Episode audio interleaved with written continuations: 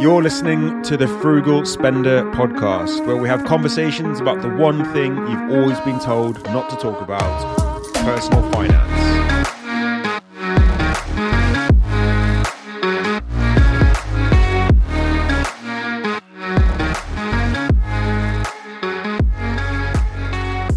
Guys, and welcome back to the Frugal Spender podcast. This is episode 27, and today I'm going to be talking with Anna Brading.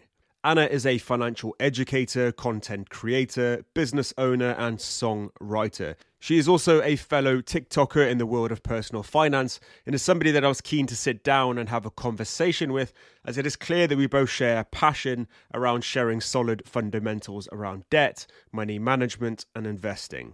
Anna is a certified financial education instructor and is clearly on a mission to spread financial literacy as far as she possibly can. So, without further ado, here is my conversation with Anna Brading. Hi, Anna. Welcome to the Frugal Spender podcast. How are you? I'm very well. Thank you for having me today. I'm excited to no, chat with you. Me too. So, I, I don't spend a lot of time on TikTok, like scrolling through and actually consuming content because you I don't know whether you get the same sort of feeling because you create content on there. Most of the stuff I actually absorb is stuff that's either similar to mine or things that I find mm. interested. But I very rarely spend, like most people do, hours just kind of scrolling through a TikTok. But um, your stuff came up a few times, I reckon, a couple of months ago, and I thought we the stuff that you talk about resonates quite well with what I talk about, and I thought it would be great to sit down and have a discussion with you about all things money and anything else that springs to mind? Absolutely. I think I agree. I think we're on a similar wavelength. Um, and even just looking at your uh, sort of bio and stuff a little bit, I, I noticed we kind of have a similar journey, which is one of just kind of realizing there's so much to learn that we didn't learn. And actually, um, you can really change the course of your life if you understand some principles of financial literacy and you get your head in this stuff. It's, it's literally life changing. Um, and I think both of us, I think, have, bo- have both taken out time to do that and realized, you know what, it's not that complicated. Most people should have known this stuff growing up and learned this stuff. Hmm. Um, so Absolutely. I'm quite passionate about that. Yeah. yeah, no, I can see that. And I am as well. And I think that's probably why we both feel like we're on the same sort of wavelength. Okay. So you said, I, I don't know too much about your journey leading up to where you got today. So it might be a good, a good place to start. Um, sure. Tell me about kind of what led you to doing this crazy thing of creating content on what yes. was a dancing app. It was, was. Um, yeah, I can I can honestly say I've I've not engaged with the dancing side of TikTok. Um, it wasn't it wasn't for me, but I have found my little my little corner of the world there. Um, so I'll tell you what what happened was um, so I'm like a lot of people, well educated with a degree, right? I got a maths degree. So you kind of think if you're going to get a maths degree, you'll probably be fairly, you know, you do well, right? You kind of get a nice job, do do well in life, and you know, I worked with numbers a lot, so I should know a lot about numbers and money, and you kind of think these things will trickle into your adult life. Um, then I got so I had jobs after graduating. Um, then we started a family, me and my husband. Um, we had kids, and then what happened was we got to a point where um, the cost of living was going up for us because we had kids, and so every year became more and more expensive. Um, and then our income wasn't. And we were kind of, and I was at a point where I was like, I don't want to just go back to the grind. I don't want to leave my kids at home all the time. And that just wasn't for me. Um, and, and, I, and I realized where I'd kind of thought I knew the right route to go, which was get educated, get a job, and you'll kind of be set financially, just wasn't the case. Like I felt like I was out of options. And we were, money was just getting tighter and tighter. And I was getting miserable. And I was like, really frustrated because I just thought, hang on a second, there's got to be there's got to be other options out there, right? It can't just be that both parents have to just be out all the time in a nine to five that maybe I didn't even enjoy, um, just to pay the bills. And it, it just it just seemed crazy that I didn't know what to do. So I was on holiday and we were um, I managed to just about get on holiday, but we were like really kind of really tight cash. And I was like getting more and more frustrated. And I picked up a book and it's like a light bulb went on my head. And I actually picked up the four hour work week, first of all, which led me to then read Rich Dad Poor Dad and like all of the big hits on um, on money and financial literacy, uh, Money Master the Game, Tony Robbins. I just it was like these people were speaking to me and sort of giving me another option. And they were sort of, it was like I just realized I'd only ever seen one route. I'd only ever been shown one route. And actually, there are many, many routes depending on what your goals are, what you want to do with your life. And money is one of those things that you, it's a tool. So if you can learn how it works, you can create the kind of lifestyle that you actually want. And I realized, although I was well educated, I actually didn't have a financial literacy education. I, I wasn't financially literate. I didn't know how money worked. I kind of was like paycheck to paycheck, earn money, spend it, earn money, spend it, don't really know what you're doing, thinking everyone else knew what they were doing. Um, so that that just sent me off on a journey. I was just like, right, that's it. I am in. I am going to learn this stuff. I'm going to get financially literate. I'm going to start side hustles, businesses. I'm going to learn how to invest. I'm going fully in. So I did, and I tried stuff out. Um, I tried side hustles. Some of them worked, some of them didn't, and um, and that's what actually led me to get on TikTok because I had a business that was struggling. I was trying to get off the ground, and I thought, well, if I try TikTok, I could see it was like exploding in 2020. Mm I was like, right, I'll try TikTok, give it a whirl for my business, but obviously I won't do it for my business first because I might be terrible at it. So I thought, what else can I talk about? I was like, right, well, I'll tell people this journey of financial literacy. And as soon as I did, and I started sharing this stuff, my videos just blew up. And it was like, oh, right, loads of people felt like I did. Hmm. Like loads of people feel stuck. They don't know what to do with their money. They don't, they don't know how to um, create the kind of lifestyle they want and that's when I realized, oh, okay, I think I've found, I think I found, found something I really want to do, which is to, to go even more further into this stuff and, and mm. start teaching and, and, and create that account and start creating a space for people to learn. So there you go. That's like the whole, the whole picture in about like a couple of minutes. That was, that was a good summary. okay. There's a, we, will go back and, and kind of pick bits out that you want to elaborate sure. on. What, so how long ago was it then that you kind of had this realization that not that you were that money was so tight that you were struggling, but to the point where you're like, actually, every single month we're getting to potentially our limit and then we're starting again. Because I can definitely, that's definitely yeah. what I used to feel. And I think that's how most people feel. But yeah, wh- how long ago was that for you? I would say it was about four-ish years ago. So it wasn't like super long ago, um, which I feel a little bit embarrassed to say. No, it must have been a little bit longer. But I, I feel a bit embarrassed to say that because I'm like, it feels really late on in my adult life that I that the penny dropped. Yeah. No, I'm, ex- I mean, I'm exactly the same. I mean, I'm I'm 33 now, um, and I pretty much went through the first 29 years of my life just like everybody else. I wasn't taught the stuff at school, which most people aren't. You know, even somebody who's got a maths degree doesn't get taught how to manage your own money properly, how to invest. And you think, even though the subjects are so closely related, it should be somebody who's good with numbers, should be able to figure this stuff out. Yeah. But yeah. it is so true that personal finance is not only personal, but it's just so emotional. Like people, yeah. people are just stuck in this kind of rut of wake up in the morning, go to work, earn as much money as you can, try and go climb that sort of corporate ladder, which I always hated. Always, like I, instinctively hated that kind of fake structure. I don't know how you feel about it, but I used to always like I, I did a couple of corporate jobs before um uh, before I joined the police when I was 28. 28? Yeah. So I did the police for nearly five years. Um, and leading up to that, the corporate structure used to drive me insane. I used to hate mm-hmm. the kind of like pretending to be nice to your boss for them to then mm-hmm. be nice to their boss. And then hopefully, if you come in early and you leave late every single day, you might potentially get a pay rise. Um, and then everyone's afraid to leave, in particular in the police, actually. People are right. ter- people are terrified of leaving the police because they have this kind of fake sort of feeling of security. Um, mm. And even though, especially during COVID, I mean, it was certainly secure for me in the sense that I pretty much wasn't going to lose my job. But that's not really secure because they, I mean, the government froze police pay in the oh. height in the height of lockdowns, the time when sort of public services were needed the most. So I think it's quite ironic that there's this sort of fake sense of, oh, I'm okay. Like I've got this mm. career for the rest of my life. Um, I'll have a nice pension, which you know, spoiler alert, it's not so nice anymore.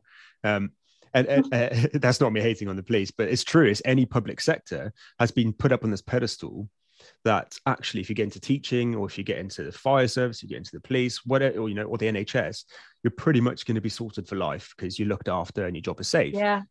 And I think most people around the world, not even just the UK, have this fake feeling of security by being in this corporate environment where they turn up they don't have a huge most people don't have a huge amount of responsibility even if they even if they're managing people they still get to clock out and go home and do whatever they want and then come mm. back and they, that kind of monotony of day to day nine to five is is people's security blanket um, mm. and i think from my perspective leaving that was definitely the best decision i've ever made but wow. that was but that was simply off the back of a very similar kind of journey to you having this epiphany of I, I can't keep just like living month to month. I, I can't. Yeah. Um, and for me, I mean, I got into debt, so that was kind of the trigger. And I think for most mm. people learning this stuff, it there is a trigger. Was there was there something like I know you said you were you know on holiday and you thought what was there something in particular that kind of triggered it? There was. I feel I actually feel like I've actually never told this because it, it, it I'm so aware that I've you know there's certain privileges that I've had growing up. Um, you know, I come from a good home and I didn't grow up in poverty. Um, and although my husband's always worked for a charity, so we've never we've never had like a huge income. Mm. But there's certain privileges I have. So there's certain like when I tell this story, I'm, I'm so aware the fact that I even got to go on holiday. For some people, that's like a, you know, I just need to be aware of that, and I just wanted to sort of premise with this. This is why you I don't like. You shouldn't feel bad about it because if, no, you know, I don't. I don't. Everyone subjectively has problems yeah no and i and i think that's the point is it's it's so individual like your own goals. No one should tell you they're wrong. No one should tell you just because you desire this that's that's wrong. Like i think we're all so unique and that's where there isn't a one size fits all approach to this. It's everybody has their own set of goals. And so for me we got on holiday by the skin of our teeth and i was like oh yes we're here. We couldn't afford ice creams for our kids. And wow. and for me like we could technically like yeah. we had some money in the bank but it was like it was a choice between that or this. And i was like oh my gosh like i can't believe that we're having to you know really think about whether we can fork out a tenner today for our kids to have ice creams on holiday. Wow. like for me that's not that's just not what i wanted. And don't get me wrong I, we weren't we weren't terribly poor. Like it was just no it was like you said, it was a trigger. It was it's, some, like it's something trivial, isn't it? It's something that you would never think you would have to think about. And I think, yeah. and, and and that just I think highlights the point how emotional it is because that for you was probably an emotional feeling of kind of sitting and going. Mm. Oh, my, you know, I have to potentially make up a, a, lie to my kid about why we can't have ice cream or something like that, yeah, simply yeah. because we have to make a decision about money. And I think that, that I, sorry, sorry, I've just totally interrupted you. Go, go on. no, I was just gonna say like, it, and I did have so the bit that I was good at, right? The bit I was good at was sticking to not going into debt, and I think that was the thing that I knew growing up. That's the bit I had been taught was don't go into debt. Make sure you're you make sure you stay above that line, and that was why we couldn't afford it. it was because we wouldn't we wouldn't we wouldn't compromise on on going into debt. It was like so so what I'm talking about here is really those extras like having that extra bit to, to enjoy yeah. life to to be able to treat your kids on holiday to be able to do that. And some people you know they would just stick it on a credit card but for me that was just a non-negotiable. I just wouldn't do it. And, and we wouldn't do it. Me and my husband were kind of that's just not for us. So why? We, so that, what, what was the reason what what why was that kind of an agreement beforehand? What what is it that prevented you from going into debt or just it was a non-negotiable that you weren't going to do it? I think because we we look at we've always looked at like like um, we've never even though we were kind of living month to month we never looked at our finances as just a month so we were always thinking um, you know in a year like this is kind of what's going on and we were quite good at that actually um, and so we knew that if we dip down in august we haven't got enough in september to pull us back out of that mm. so it was like if we go into debt now we haven't got a plan to pay it off so it was kind of like that there's not enough the next month to then get out of the debt. So it was like, just don't don't even start going mm. into it. Do you see what I mean? I think that's a good foundation to start your financial journey on because my mine was wildly different to that in this sense. Go on, tell me. Tell me. well, in no, in the sense that growing up, like I said earlier, like I, I was never taught that debt was was necessarily a bad thing. And I know there's two ends of the spectrum, isn't there? There's a kind yeah. of probably more on my side. I I despise debt you know, for two reasons. One, because I was in it mm. um, and I know exactly what it actually feels like to um, sort of owe somebody else something and be mm. worse off as a result. Because I think most people just assume that debt is normal and to a certain extent Mm. like a mortgage i think that's inescapable debt for you know Mm. 99% of people in the uk um, but then other debt trickles down into it with things like consumerism and you know the, the vast amount of money that's pumped in front of you on social media and tv is basically you can get this product here now my pet hate is klarna and clearpay and all those Yeah. things that have made things that are debts not look like debt and i think Yeah. that's that's just a um, an indication of how normalized debt has become and i'm almost trying to be the, the complete opposite of that possibly to the point where people think actually you know calm down debt's not bad. Like that is definitely what people think. But you know mo- you know most people that i know and talk to about this stuff pretty much all have car finance um Mm. w- which i now don't. We we bought out of it. Once i started learning about this stuff that was what top priority was you realize how much money these car finance companies are making out of you. Um and it, it, the, the lie of you need to spend a lot of money on a car for it to be reliable is Yeah. just and i think that all ties into kind of the social norms that yeah. is, is for me the barrier for people getting into this stuff. Because I was and probably still am viewed at as weird by friends and family for taking such an interest in something that, well, I mean, it changed my life, but I've spent so much of my time focusing on trying to help other people because, you know, when I left the police, I think a big void was left there for trying to help people, as cliche as Yeah. that sounds but no, that, um, but there was a big there was a big gap there. And i think money's so intertwined with everything. Yeah. I thought you know what? Actually even if even if my business of the frugal spender isn't making money that's okay because you know luckily we have other businesses that which we'll get into in a bit i think. Um, but even if this was almost viewed as some sort of charity my way of giving back to people hopefully then that was okay for me because I because I knew I knew exactly what it felt like, and it's still fresh in my mind now because it was only sort of three four years ago where I was in a Yeah. real kind of, I mean, it was a huge amount of debt. It was like five thousand pounds, but relative to somebody who's just starting the police, they start on nineteen thousand pounds a year, which is it- it- insane. I mean, it it does go up to about forty after a few years, but starting on that sort of sort of wage, um, having a child, a mortgage, a partner, household finances it's, it's not sustainable certainly not now Mhm. definitely not No. now but it wasn't even back then so being in sort of relatively high debt with 5000 pounds i can that's that's so clear in my mind how i felt i can remember sitting downstairs on the Uh-huh. sofa and just because i took it all myself i did it all myself i took all the responsibility of getting out of it myself i kept it very separate to my partner which was in hindsight not a smart move but I've kind of felt like I put myself in that position. So I wanted to get myself out of that position. And the stuff that you learn, uh, that Mm. you learned, that I learned from these books and YouTube videos and Mm. podcasts, is actually really simple. yes it's it not. It's not easy. It's definitely not easy. No. Like, like it's definitely not easy. It takes a lot of dedication and hard work. But if you have that kind of why in the beginning, of like that, like I was saying earlier, that trigger of this is why I need to make those changes. Actually, within within a few weeks, you could probably get everything in motion that needs to be sort of set up, and then the rest is just putting the grind in. Absolutely. I totally agree. I think if you want, I mean, don't get me started on what we're paying people as a as a nation in terms of these jobs. You're talking like police and stuff. I'm like that is one. If if I could get a soapbox out and stand on it and, and go off on one, that would be the thing. Like I've got Mm. friends and family, like nurses, midwives, and I'm just like, oh my days, like this is so wrong. This is so so wrong.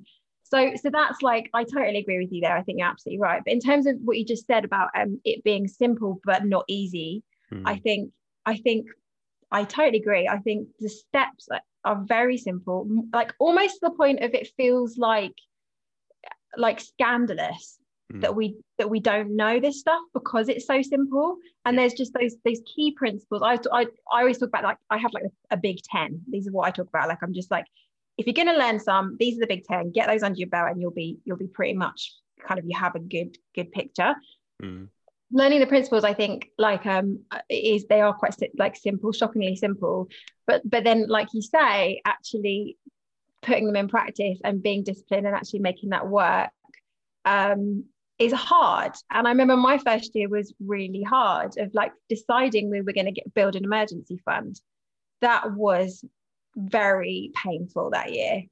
But the result of that, when we completed our emergency fund, the amount of joy and stress reduction that I experienced yeah. actually caught me off guard because I was like, I hadn't even known I had this underlying stress because we didn't have an emergency fund that you could t- you could have we could have sat down together and you should have you could have said to me like Anna you just need an emergency fund once you do it you'll feel better trust me and I've been like yeah yeah cool whatever I wouldn't have believed you but no. like to experience that and like you say with debt to experience coming out of debt and how much it benefits your mental health and your overall well-being is like it's so amazing and so that's that's one of yeah again why I love yeah. this topic so much I, I, could I couldn't agree more. It's, it's especially for that emergency fund um, point that because I personally and I know you know majority of the UK I think it's something like sixty or seventy percent of people in the UK don't have um, five hundred pounds sort of Gosh, as a backstop. yeah, and it's, it's, it's definitely it was definitely me Go, going from every time I had money come my way, whether it was a bonus or whatever it was throughout my entire life, as soon as I knew or thought that that money was coming in, I was spending it. I, I was spending right, and, and, I wasn't even frivolous. I wasn't. I wasn't even kind of. I've never had an expensive car. I don't buy nice watches. I don't. I, I've never kind of splurged on anything that you would, from a outsider's point of view, think of. Oh, that person's trying to impress people. That's that's mm. def, that's. I've never, but I've always kind of as soon as money's come in, it, it, that money's to be spent. So let's spend it. Let's do it on something. And as soon as that mindset mindset shifted from actually let's have a bit of a backstop in case something yeah. is to happen. Um, and and I agree that for me, like you said, if somebody had said to me, "This is the answer to to your solutions," I would have gone. I wouldn't have believed them. Same as you, no. exactly the same. And I can't stress enough to echo what you've said. How that money anxiety, whatever you want to call it, almost disappears. Yeah. Because because you're not afraid when you know the engine light turns on in the car yeah it's annoying and it's frustrating and yes it might be inconvenient but you're not thinking right what am i am i going to have to go into debt? Am i going to have to get the credit card? What am i going to do? Which is which is terrifyingly what most people feel when an engine light turns on in their car. Mm. it's that low level of stress that we live with as an as a nation. Yeah. and i think that's i think that's why people are getting so angry right now with what's going on with the cost of living increase because it's like we, we're not prepared for stuff like that like we're making we've most of us have been making it work just about. And now something's being taken out of our hands and, and we've got no tools to do anything about it. And it's and i think that's what's causing this sort of emotional outcry because it's not okay. It's not it's not okay to work so hard and mm. you know you, you're doing the best you can and then suddenly it doesn't the numbers don't work anymore. And again coming back to the maths thing like for me i just understand so much how it's not just numbers. It's not just about um you know it's, it's that like emotional response that's happening all the time to those like shall i fill up the car? Can i fill up the car? Like that's an emotional decision. Uh, it's not just a spreadsheet. And i think um, and again for me like what you said about I, I find it really interesting what you said about the police and um, and how that left a bit of a gap for you in, in, in like a purpose driven career i guess it would i don't know if that's the right phrase for it yeah. but i definitely resonate with that. And i think I, i'm i come from that kind of place as well where I, I want to give back i want to help people. And i think when you see the transformation in somebody's well-being uh, when they come on a bit of a journey with this stuff and you see how much they feel positive about life they feel excited they feel like they've got goals that they really they really like they're like i didn't even know i could do that. I didn't even know i could get to this point. And, and i'm halfway there now. You know it's it's so rewarding yeah. and it, it it drives it drives me on this journey as well i think similar to you yeah no that, that's good to hear and i think there i think most people who create content online especially TikTok, have good intentions, and I think that is mm. what most of it comes from. That I'm interested to hear your thoughts on what what you think about kind of like financial education slash advice slash whatever you want to call it on on social media, but in particular TikTok, because I think that's it's been quite you know it's been berated quite a bit in um, in the media, especially mainstream media, um, for people to be very careful about what they listen to. Yeah. Um, but it'd be good to hear your thoughts on that. yeah, I, I think um I mean there's some random stuff, isn't there? Yeah. Like, oh gosh, yeah. I mean, thankfully, most of it doesn't come across my for you page because I am quite I curate that thing quite tightly. You, have nailed you've nailed the algorithm, have you? Me and the algorithm are like this, like yeah. buddies. Um, because I just I just yeah, so I thankfully it's more people like you that come across my my my for you page. But um yeah. yeah, there's some there's some dodgy stuff out there for sure. And there's scammers, there's people that comment on our videos all the time saying, Have you heard of trader so and so? They really helped me. And then people write a comment afterwards going, Thank you, that's really great. And I'm like, No, don't say you clicked on that. Please tell me you didn't click on that. Um, so it's, it's terrifying. It, it, terrifies me to my core that people yeah. read that people read that and believe it to be a real person. And yeah. that's not me judging somebody um, no. on the, but it seems so obvious to me when somebody writes something like that. But it's so easy to forget. And it's a bit like this whole money thing. Once you know it, it's easy to forget what you didn't know.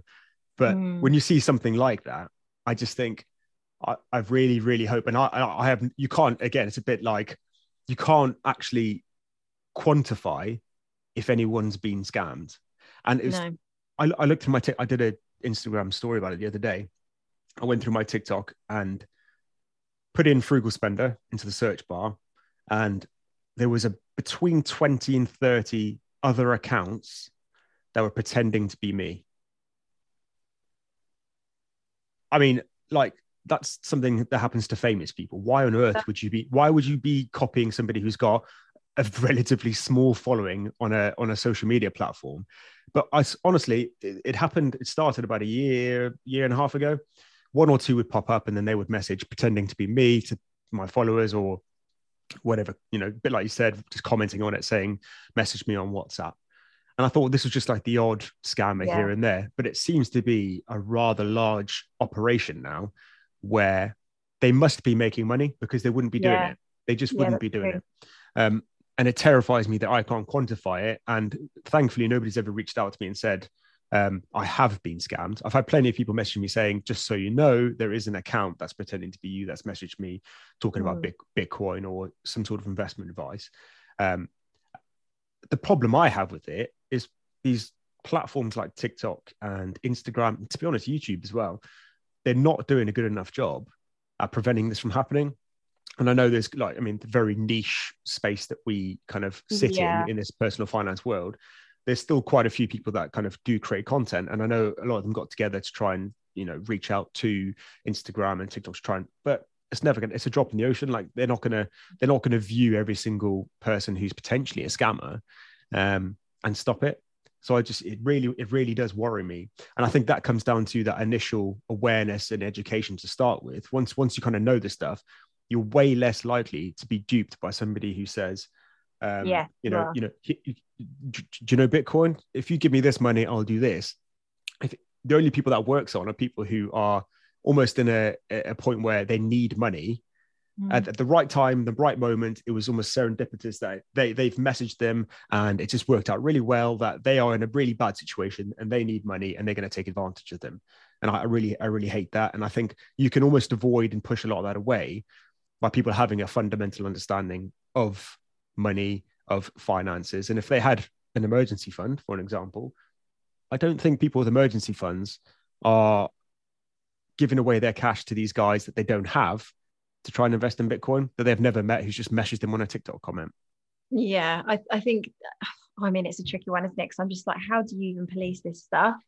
Um, it, it's yeah, it's, it's very difficult. And and even as a creator, I'm so aware of what I can and can't say. So I'm really careful on my mm. videos to not say the wrong thing. I try very hard to make sure I'm clear about what I do and don't do, and I'm not yeah. going to ever ask you for money. And and it's it's frustrating when you're making a real effort to do the right thing, and then you've got these yeah. silly people um spamming people. Back to your point about policing, actually, I, I watched an interesting YouTube video the other day about um, Bitcoin. I don't know what your thoughts on crypto. We'll get into that in a minute. But um, I was watching a video about Bitcoin and how potentially, not necessarily Bitcoin, but um, cryptocurrency in general could potentially be the thing that solves that.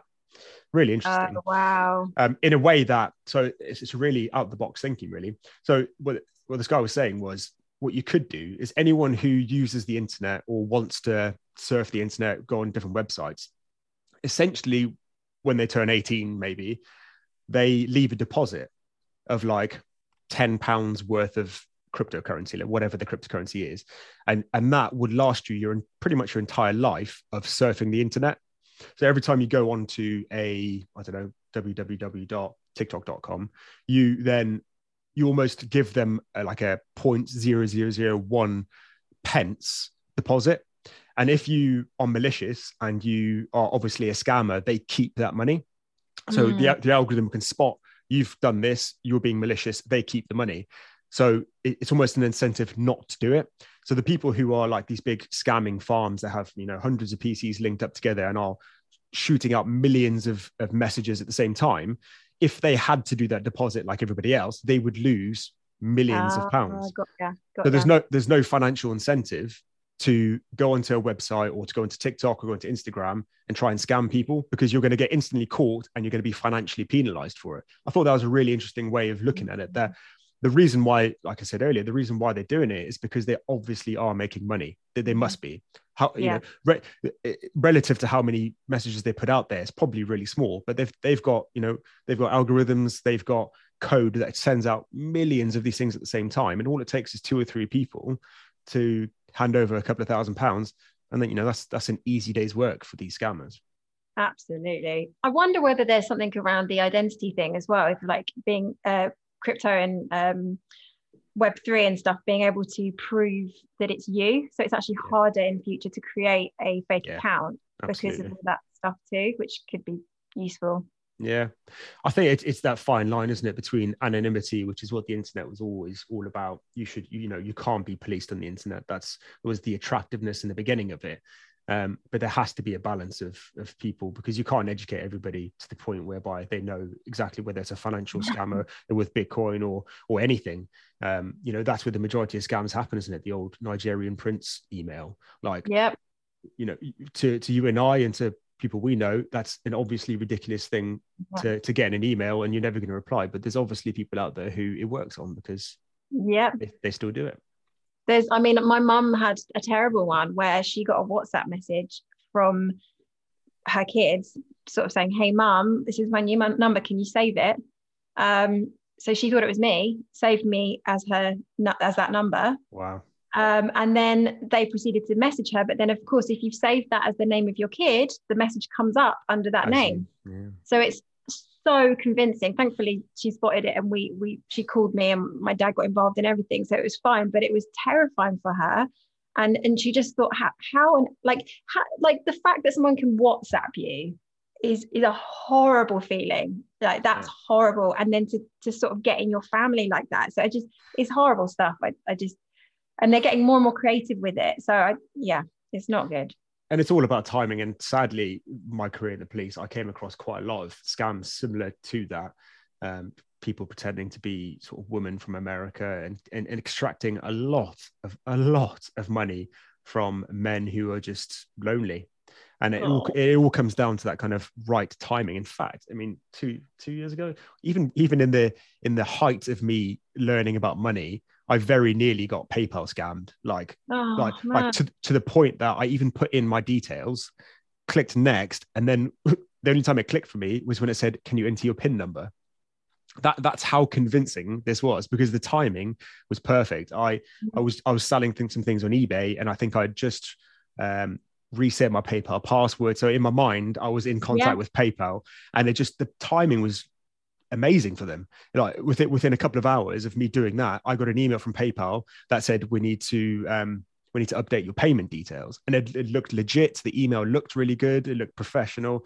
And then obviously when I got to the point where it was like enter your PIN number, I was like, oh for God's sake! And then I had to go back and change everything. But somebody who was in the height of not only creating content about this stuff, I was I was like actively telling people to be careful. And I very, very nearly you know, I don't know how much I would have lost. I can't imagine it was a lot. My PayPal account's pretty minuscule, but um, but just just the thought of how easy it is to get yeah, caught out. Really easy. I hate it. It drives me mad. And like the fake, you know, just people that call you up and yeah, my um, my husband actually did a cybersecurity. He's a certified security cybersecurity expert person, wow. and even him, he um he, he, like even after doing the certification he had a credit card company ring up saying we've got some unusual activity on your account. And he's he's so clued up to this stuff so he was like instantly on guard. But the stuff they were saying was so convincing that he had to go through quite a few steps to, and he was like okay call me back on the whatever let's say it was halifax i don't know what it was say it was halifax. Call me back on their number and i will and I will talk to you. And it, but the, the, info they had and the things they said, even to someone who's an expert on this stuff, it took a little while to even establish is this real or not. So it's just like terrible. And I, and I guess it makes sense. It's, it's a bit of a Darwinian approach, isn't it? Because they probably tried, you know, thousands of emails, phone calls, and then they just whittle down the ones that clearly don't work. And then they just, their little scheme of how to do it yeah. just gets better and better and better. And by the time you're the millionth person that's contacted, actually they've considered every alternative and every option. Uh, I mean, it, it is terrifying. And I just, back to my original point, I think most people who get into the space are in it for with good intent and, yeah, and want and want to help people. Let's talk about that sec if, if you don't mind, because I've got I had I found something out the other day that made something make sense to me. So I I don't know if this bugs you, but I find it very frustrating that there isn't more out there on this topic. Like there's not more on the financial literacy principles and like how to get into investing and all this kind of stuff. And I was talking to a financial advisor recently, and they were talking about um, talking about from their point of view, right? So they, I was like saying, why aren't you kind of on TikTok? Why aren't you getting out there? And they actually said, as financial advisors, you're not actually you're so heavily regulated that you can't even do marketing really yeah. If you do marketing, it has to be pre approved by your governing body well in advance. So you can't respond, you can't do things in real time. You, are very, very heavily regulated, which obviously there's a lot of benefit to that. Thank goodness sure. that they're heavily regulated. Yes, good. Because if you're going to be taking my money, I want to know that you're heavily regulated. Fine. Yeah. However, something just clicked for me because I was like, oh, wow, I think this is why there's this huge gap because, yeah. and most of the people that get into finance are very, um, you have to be quite you have to be quite good at sitting through very boring um, documents and paperwork and everything. So you have to be kind of that way and very analytical and that way yeah. wide. So you're not going to get tons of, I mean, this is a huge sweeping statement, but I think we probably agree on it. You're not going to get like largely gregarious, outgoing, kind of uh, really good on camera, kind of uh, bubbly, sort of sociable. No it's it's the, it's the typical stereotypical white male, middle aged in a suit, in a grey suit, right? And um and I think th- that made something make sense to me. It's like there's a difference between because they said to me like, have you ever thought about, about becoming a financial advisor? And I was like, absolutely not, because firstly I couldn't I, I couldn't go through that process. I just die inside. so I actually became a certified financial education instructor, right? Which which we don't need to do that. We don't have to. It's not legally a, a requirement. But I was like, I just, I just want to, I just want to do it. I think it would just help my sort of sense of certainty and belief and all that sort of stuff. Yeah. Anyway, doing that again, everyone taking that training was grey suits with a grey backdrop. Really? The most, oh my day, the most corporate kind of branding that you've ever seen. And I was like, guys, like, no, because the, the thing for me is just because you're people that are interested in finance or, or sort of tend to have that certain demographic. However, everybody uses finance, everyone. Yeah. So we've got this huge gap with like who's gonna who's gonna go out on TikTok and tell this stuff. So so on the other side, they've got the scammers on one side, but then you've got this need to close that gap to get yeah. that info broken down into bite-sized chunks so the average person can understand and actually hopefully with some creative energy to make a nice video that's really important and that's a massive need which is why you know i'm so excited to be talking to you because i'm like yes you get this you understand. Yeah. No i think i think you've hit the nail on the head. That is definitely the reason because it's not approachable it's not exciting it's not fun. It's even even to the point where i can remember um, before we bought this house we're in now we wanted to sit down with a financial advisor and i think i reached out to some sort of like comparison sites um, and put in kind of what we wanted, and then people would contact you. Um, and it was just like there was just the most boring conversation I think I've ever had in my like honestly the most boring it was over the phone and I was like I just I don't I don't want to meet you and that sounds really bad but no. they just they just sounded like they were going to try and extract my money and that is all yeah. it felt like it was it was a um it was a sales call is all it was it was essentially I'm going to take X amount of your money to tell you to put your money here or something mortgage related or anything. I just thought that is the reason why the average person has this stereotype. That's why that stereotype exists of the white middle-aged man in a grey suit because it's true.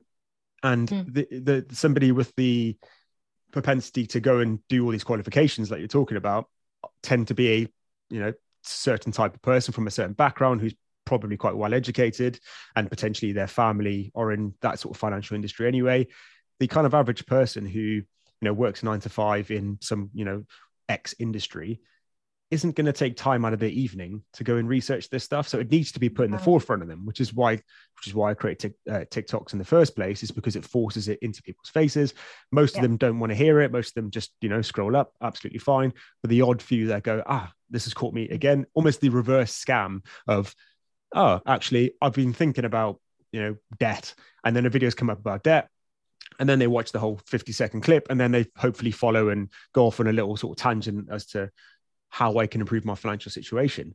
But I had this conversation actually with Pete Matthew from Meaningful Money on his podcast, and he was saying that he because he's so heavily regulated, it's really good that people like you and I, um, you know, I, I, guess I would call myself a money coach. I think it's probably the best description, although I hate the term. I think it's loaded. I think it sounds very woo woo, but essentially, there's a market for people like you and I who are avoiding those kind of um, FCA regulations that can go out there and, like you said, create bite-sized information for people. Mm-hmm. And I think how you make that attractive, I don't know, because again, it, it takes a moment of desperation for me and probably quite a lot of other people to pick up Tony Robinson's book or, or Tony Robbins' book or yeah. um, or you know, any financial book that's so niche you're, you're not just going to pick it up in the library and go, oh, this is interesting. You're going to have to search it and you're going to have to get it sent to you for the average person anyway. Yeah. And I think I think people like um, Martin Lewis, because even he, to a certain extent, is regulated, but he's regulated by the public because he's on like Channel Four and or and BBC, whatever channel he's on. He he has to be very careful with what he says and and even though you and I might be conscious of creating a TikTok video and not saying something like, you know, you're going to have guaranteed returns and you have to put, you know, capital at risk and all those things. Yep. He has to do that at a higher level because he's got mm-hmm. the entire of the UK watching him. So he's why is he not talking about investing? Why? Because the average person might make a mistake and blame Martin Lewis, and then he's going to be sort of deplatformed. And I think so. He's not regulated by the FCA, but he's 100% regulated by the average normal person who knows nothing about finance? Uh, yeah, this is interesting, okay, because I would like to know what you think about this. Martin Lewis, right? So we've got. I, by the way, I love him. I think he's he's done mm, everyone yeah, a huge service. Big, big, big fan. Um, we've got right stuff that we we teach and we we talk about on our videos. There's this whole load of stuff, and one of those pieces is reducing your outgoings. That's one, isn't it? Like there's like all of these things for me, Martin Lewis only talks about that one thing. Yeah. So do you think, because I feel like you've just said, which, which would make a lot of things make sense, do you think that's because actually talking about like side hustles, investing, all that stuff is just too is too risky? What, what yeah. why is that why is that the case? I personally think it's not social. It's not. It's not in the social zeitgeist. It's not people. People don't want it. Side hustles is like this, like Instagram. Go out there, make extra money, work hard, going from work and selling your laptop. That's quite niche. Even hmm. still, mm. I think he has to conform to whatever the social norms are, and the social norms are, right. as you as you as you can see at the moment, anything on any mainstream media is all about cut bills, um, yeah. How, how can we, you know, use less energy? How can we, I don't know, spend less on our food shop? Which I think, yeah, like you said, it's a small, it's a small portion of what you and I talk about, and I think you should talk about it. But mm. you're so limited to that point, and if you just all you talk about is how to scrub money here and there, that's the mindset that everybody's going to have. It's how mm. can we save, save, save? This is mine. Keep, keep, keep. As opposed to how can I earn more money? How Yeah. how how can I get a promotion at work if you don't want to be self-employed, or how can I break away from the nine to five grind? That's not something that's discussed openly. I don't think um, to the average person, and whether I mean, I'm not a conspiracy theorist, but if I was, I would say that mainstream media are preventing that message from being sent out because they want people to be, you know, the, the whole economy is run by people who live who live monotonous lives, who go to work.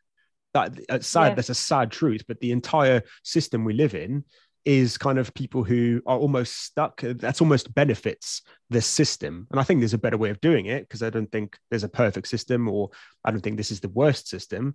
But I think because that system exists, investing isn't mainstream. It's No. gambling. It's gambling to the average person. It was to me. Like I, true, yeah. uh, for me, investing was gambling, and I had to convince Georgie, my partner, where when I kind of learned all about the stuff, I got out of debt, got an emergency fund as a family, um, and then we said, look, well, we need to invest. We need to invest, and she was terrified of it because she comes from a her family are very good with money. Her nan uh, kind of instilled a lot of good stuff with her about you know don't get into debt. So she bit like you never ever got into debt was very conscious of um, not living above your means. But the idea of investing was alien. It was again the stereotypical wall street banker. They are the people who invest the money. It's a big gamble. It's big win big losses but martin lewis 100% invests his own money. There's Yeah, like Very like the- man. why why why does he not even attempt to do what we do and say look invest your money. Yes your capital's at risk. Don't invest any money that you could protect you know that you, you can't afford to lose. But this is what's happened in the past in the stock market. This is potentially you know if we're going to use past returns even though you shouldn't but that's the only thing we can use you're potentially going to grow your money better than you know higher than inflation. But he can't because it's first of all too confusing because the average person the working class person who um, is following him which i think is his main demographic the people Yeah. who are who, who are kind of living month to month and potentially on a reasonably low to mid income they're the last thing they're thinking about is investing. So if he if he says you should invest your money in the stock market he's going to be alienated. He'll probably be you know, p- you know dragged over hot coals in the media for talking about something that's so risky. I really do believe yeah. that. Yeah, yeah. So, do you think that then? Well, I guess the question would be then how how how do you get the word out? How do you how do you teach people that it's like? i think it's the here's the problem is if those people who are on a low income um, only get taught you need to save, save, save, save, save. They're the ones that this is hitting the hardest and it's the most difficult for. And actually, it's it's like that. That's quite mean in a way because you're basically saying like just save more. And it's like they're they're, they're living their style of living is already so limited and they're not splashing the cash. They're not being ridiculous with their money a lot of them. They're just working hard and it's not numbers aren't working out. So I, I kind of that's i mean it's been it's been something i've been thinking a lot about over the last eight weeks is how do you how do you inspire that person to think differently? How do you how do you get in their world and think about how like maybe you could um well here's another point. You and i obviously we're, we're entre- entrepreneurial types. Like we are that way inclined the way we think or you know otherwise we wouldn't be doing what we're doing. Do you think you need to be that way inclined to grow your income uh, change your circumstances grow streams of income? No, I don't, because I wasn't always entrepreneurial. I am very entrepreneurial now, but that's simply because I sought out the information. And it all comes down to the information, the education, and the timing, I think, of when it happens. You know, Georgie, my partner, is um, she was terrified of going self-employed years ago. She she she's a wedding planner and a, now a very successful one. But before before she did that, she again had that kind of nine to five security of a job. And I always said to her, I would never have done it, but I always said to her, You're very good at what you do. Set up your own business because we had that security of my income that could Yeah. potentially protect us in the background. So I wouldn't have five years ago said to you, um, I was going to quit my job and run a couple of businesses. I never, never in a million years. And I think that all stemmed from me sorting out my financial position, having that secure, having that security of, I've got three to six months worth of money sitting in a bank account over there. Mhm. Um, that, and I, when we sit down, we thought, actually, worst case scenario, if not that's ever going to happen, but if we lost all of our income at the exact same time, Mm. we're we're okay. We can, we, we're okay. And I think that for me gave me the breathing space and the room in my mind to be a bit more creative because Yeah. I would say I wasn't creative, I wasn't entrepreneurial, but I think just having that breathing room allowed me to then go, oh, actually, this is possible. And I Mm. think that's what's missing for most people. And to, to a sort of similar point to that, I used to have this sort of glass ceiling in my mind of what Mm. how, how much money I could have earned. And and I think not many people think about it like that, but I think the majority of people have that, whether they whether they want to or not. I yeah. my ability to earn was capped by whatever the, my current employment was. That's what I was worth. Yeah, I, I completely resonate with that. I think uh, there's a stat that I've heard um, for women who um, that where women who start their own businesses, most of them never earn more in the business than they did in their employed job, Wow. which is just that to me that speaks of an income ceiling in your mind. And I've had to deal with this. I'm dealing with it now. Let me Yeah. be transparent. Me Like, too. Me too. every level I go to, every new opportunity that comes my way, it's another conversation with my husband. It's another conversation with myself. It's like, what what is my limiting beliefs have held me back so much in my life, and I'm realizing now the more I can identify those, work through those, Yeah. the more I can run at this stuff and actually potentially reach reach my my goals. I guess. It's interesting, isn't it? Because I think I think everybody feels it to a certain degree. Um, like I, I used to always have a scarcity mindset and this kind of like um, lack mindset, whatever you want to call it, that that glass ceiling. I think everybody has it to a certain extent, but the exterior that you present, like I like watching your content, speaking to you, I wouldn't say, oh yeah, that I wouldn't walk away from this conversation and say, yeah, yeah, Anna is definitely, you know, she's terrified of earning more money. She's she's dealing with those problems yeah. but I think I think because it's because it's so again so personal to you, you're dealing with that, and you're looking at everybody else and saying, well, all of they don't have this because it's so Mm. it's not talked about. Just like money's not talked about, this kind of idea isn't talked about. So people just go, you know, it's ingrained in you that whatever you're earning in that particular job is, you know, you kind of when you when you scale out to the future, you can't envisage a world whereby you're earning double, triple because it's, it's alien. And to me, it was like I was I was never going to be somebody who had money, never.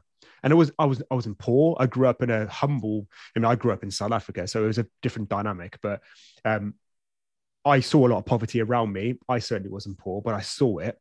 So I almost felt lucky to have the bare minimum Yeah. Yeah. and then and then and then coming to the UK, um, obviously my standard living rose, but I was quite young, so I didn't have much influence there. But I, if I, whenever I pictured myself retiring, whatever that was, um, I was just living of like almost a bit like my grandparents did, quite quite humble, just kind of probably state pension maybe, and you know maybe maybe I couldn't have explained to you what a pension was a few years ago. Embarrassingly, I'd be able to tell you I pay it, but I would I, like thank goodness, but I wouldn't have been able to tell you how. Not that I can tell you the mechanisms of pension now, because my Yeah, god, they're no. confusing. But I can, but I can, but I can certainly tell, you know, explain to somebody in layman's terms what a pension is now, and that's ten times more than I would have known before.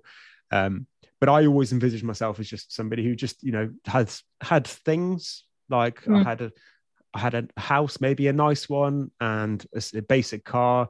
But I couldn't go on holiday. I couldn't go on like cruises when I retire. I couldn't do all Mhm. these nice things that I want to do. Um, and again, that all stemmed. That entirely changed. The, learning about money changed my life. Like, like not, Yeah, not it, it, it didn't change my money. It changed my life. It changed my outlook on on marriage, even, which is a weird thing to change my mindset on. So my partner and I have been together for twelve years, and marriage to me was never important, which is a crazy thing to say.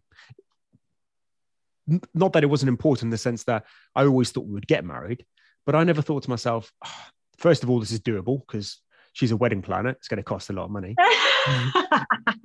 yeah. So, so thinking that that subconsciously probably held me back from ever proposing to her.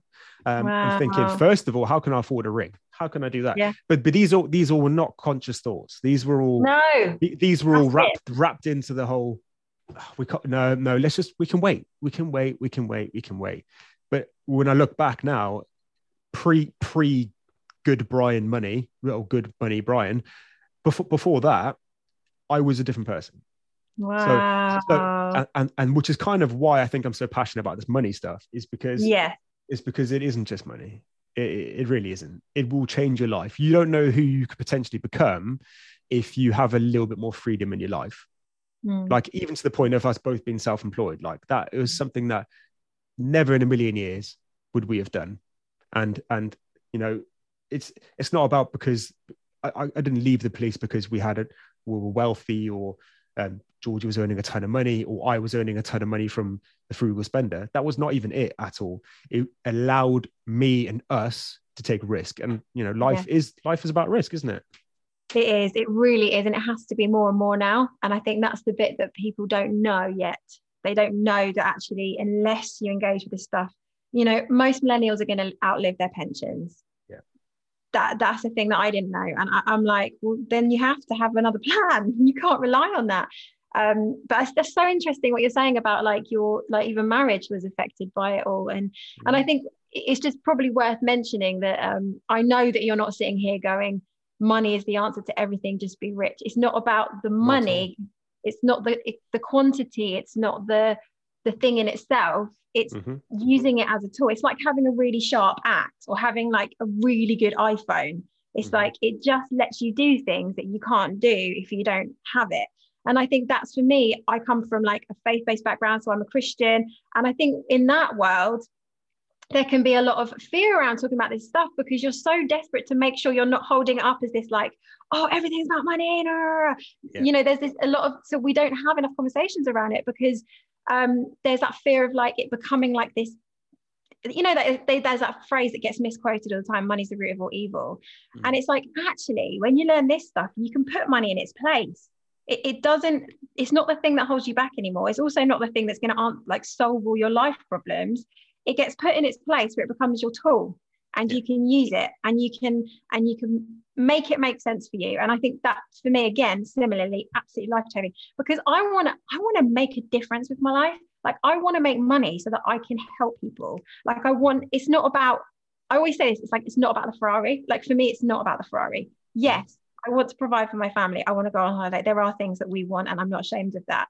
However I know that if I can if I can get a few businesses going and I can get a good income, think of all the people I could help in my community. Like think of all the other people that I could help to start businesses and side hustles and actually increase their earning potential and all that. Do you know what I mean? So it's like it's not the thing, and I know that's not what you're saying. This is why I wanted to come back to it. Is it's like it's not the thing. It's just the tool that can lead you to the things you want to do and and open the door for you. Um, it's, yeah. it's the it's the lens that we look through. That's how I kind of think about it. Is right. the, the, money lens is how we look through to everything, and and and and that kind of magnifies everything, doesn't it? So if you're if you're kind of um, worried about money all the time, you're shutting off so many opportunities to yourself. And and and absolutely, you're right. It's not about being rich. I don't necessarily want to be rich. I, I honestly, I, I have this discussion all the time with our friends. I've got one friend who really wants to win the lottery. Is like it's just it's just this thing and I will have this conversation all the time with him, and we sit down and we say, you know, if if if the euro if, if the euro millions came in 150 million, for example, if that came in, what would you do? And I'm genuinely at that point now where I don't think I would want to win it. And that sounds that that might you might not believe me, but I, I do. But but I but I actually don't want to win that much money because I think it would first of all take all the fun out of life because you would you would enjoy it for you know you would splurge a load of money and then and then then what? What what's up from there? As far as like goals in life i'm sure you can be charitable and you can do all those things but that strive to try to earn money is a big part of life for many people. Um so it's for me it's not about having 100 million pounds in my bank by the time i retire it's that kind of it's the journey to get to the point where I have enough and that whatever enough is. And the, the important thing there, the word is enough.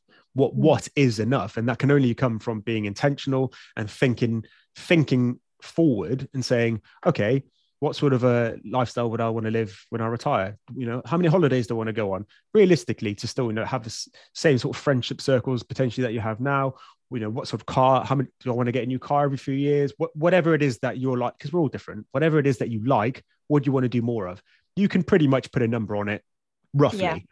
and then you can work backwards and you don't have to you know that doesn't start with a load of money like i've i've not got a million pounds in my bank account i i 100% believe that i'm going to be a millionaire and beyond in the future but because i've thought it through and my mindset shifted that way again something I wouldn't have said five years ago. Never, never would, Absolutely. never would have said that. So it's Yeah. def it's definitely not about being rich. It's definitely about the fact that you're looking through this lens of money to do everything. Whether it's going to sh- going to Tesco to do your shop, not having the anxiety that if I buy this thing over here that I want, is that going to cause me financial hardship? So Mhm. it's a decision that you make a hundred times, maybe in a thousand times a day, is linked to money. Whether you whether you're Yeah. conscious of it or not, Absolutely. that lens is being looked through. So it's it's definitely not about more money, more money, money grabbing. Because if it was, I certainly wouldn't be putting loads of free content out there. I'd be monetizing it and doing my best to become rich. That's not that is not what I'm doing. So hopefully people understand that that is the case, and I think that's a barrier for a lot of people. That this uh, this kind of villainizing of rich people. That Yeah. as soon as you have money, you become something undesirable. You become, you know, and you know, if you look at the news now, it's all about, you know, Tory, rich Tories, what mm. bad people they are. And you think that's such a naive way to look at life, is that people once they have money, that you you must want to get one over other people and you want to kind of like forget about the poor people. They don't mean anything, they've got no money, they're not going to the golf course. Unfortunately, that is how again back to the kind of societal zeitgeist of how Martin Lewis kind of aims his angle is unfortunately rich people are viewed at, as a little bit evil Yeah, they are. Yeah. and I, Yeah. I even feel that when and i'm not rich but knowing that i have my finances in order i almost feel guilty because of that Yeah. because i know there's so many people that don't have that Yeah. Yeah. Yes. We like that. Let's be clear. There are some terrible people in the world. Does that mean that if so? Do you know that that quote? I'm sure you've had that quote of um, "Money doesn't change who you are; it amplifies who you are." Yeah. So, so it's that thing of like, what? Why would somebody who's a generous person who is, you know, does think about the poor, does have a good community that they care for, why would money then suddenly make them someone di- like different? I do think with a lottery win that could happen. Like Yeah. things can get ugly with like but a- that's but that's because you're not prepared with the information and prepared, the knowledge and the friends around you to cope with that if you gradually build it up i think then then yes you're probably in a better situation Hmm. But how many? I mean, God, I, I spend my life watching YouTube videos, podcasts, consuming content all day long. And if you watch anything to do with, I don't know, Elon Musk or Jeff Bezos, Mark Zuckerberg, anything to do with them, go over look at the comment section. yes, yeah, you're right. These these are people who, by all accounts, are um, very charitable. They give away a lot of their money, but they can't do any good. They're just Mm. evil. They're evil capitalists who are billionaires, and th- and that is unfortunately who they now are to the average person. Because Yeah. it's so unrelatable to have that sort of money. You can only assume that they've done not only bad things to get there, but they must be doing bad things now to keep that money. Yeah, yeah, that's true. And I think that's just the the gap again, isn't it? It's either you Yeah. have your nine to five and you've got your income ceiling and you're working with that, or you're this beastly person over here who's hustled their way through Yeah. evil things to be an evil rich person. I do think that is the caricature that we're presented with. And it's like both you and I saying, like, that's not the only, like, that's not it. Like, No. this isn't necessarily good either. Like, we're not, I, I just don't think anyone should be we shouldn't be saying great you haven't got much money. Like well done. Like aren't you a great person? Because that's the Yeah. opposite isn't it? So the opposite if you're if you're a rich person that makes you evil. Well does that mean that you're really brilliant if you're poor? Like the, the two don't it doesn't yeah i think we we can't just stick with those two caricatures. It doesn't doesn't really work No, and and again, it sounds uh, like I'm a conspiracy theorist, but main, mainstream mainstream mainstream media, it really like it really does, it really does feel like that narrative is is pushed. It's this absolute hating of the rich people, and obviously the whole sort of mini budget thing, it, it kind of amplified that with the whole 45p tax potential tax cut that has been reversed. But I think that that really did show um, this sort of Mhm. hate hatred towards Hatred, the wealthy because like if somebody earns 200,000 pounds a year because they've you know spent their entire life um, going to university and getting a degree and working their way up the corporate ladder and getting into a position whereby they earn that sort of money or you know probably you know went to church every sunday and were charitable you know every day of the week to everybody and were, by all accounts a very good person but because they're in that tax bracket um, the average person views them as you know they can't they can't have any more money and I, Yeah. not not to say I agree or disagree with that um, sort of that tax break, but I think it just shows that it's this them and us mentality that Yeah. I, I I don't know how you change that. I really don't. I, I, I don't know if you can. I think it's so ingrained in Western culture, and I think it's just very much that capitalist mindset of, you know, you're evil, you're a capitalist, and you know, I'm I I, I want to go over here and be nice to everybody. And it's not all about money, but there's a there's a middle ground where There's you go out, you can go out there and earn money and be nice to people and do good with your Yeah. money.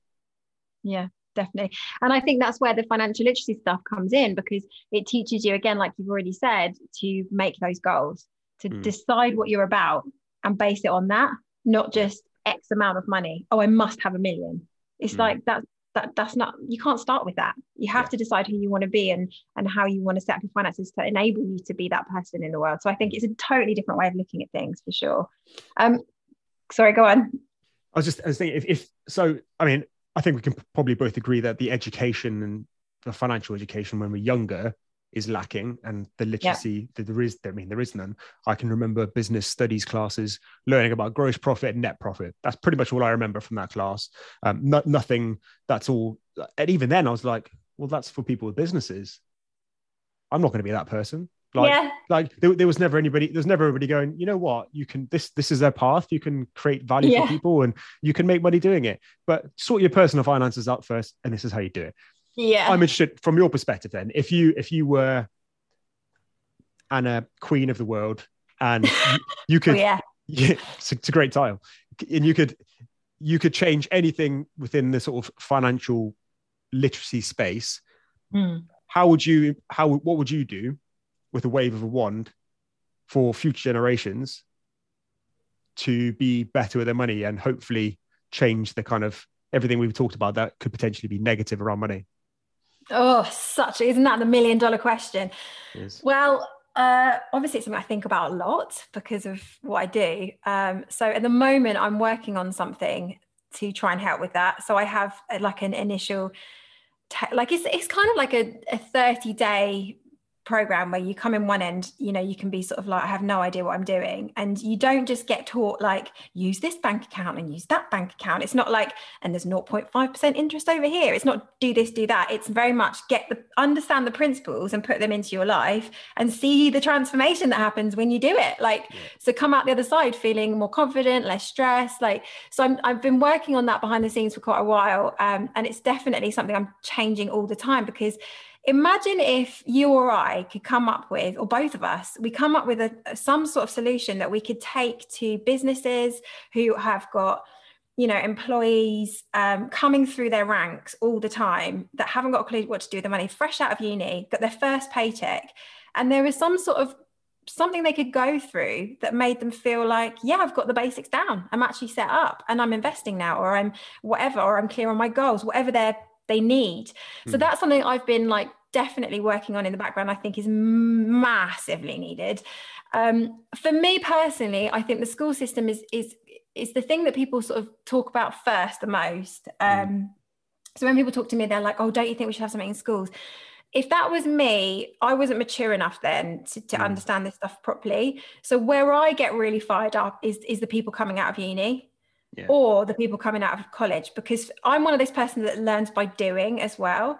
So if you've got somebody who's you know they, they're working in a restaurant two hours a week at the weekend and they're at Mm. school still i'm not sure that they're really going to be able to i mean we should there should be stuff for them but i think if you're talking to me where i get fired up is that a person who's just got educated they've plopped out the other end and they're like whoa Yeah. now what um, so i think something there something in that in the mix in the conversation the dialogue for those people i think businesses have got responsibility to do that corporations like big the whole corporate world they need to Mm. do better with their employees personally i think So I guess trying to like find the most optimal place for people to absorb the information.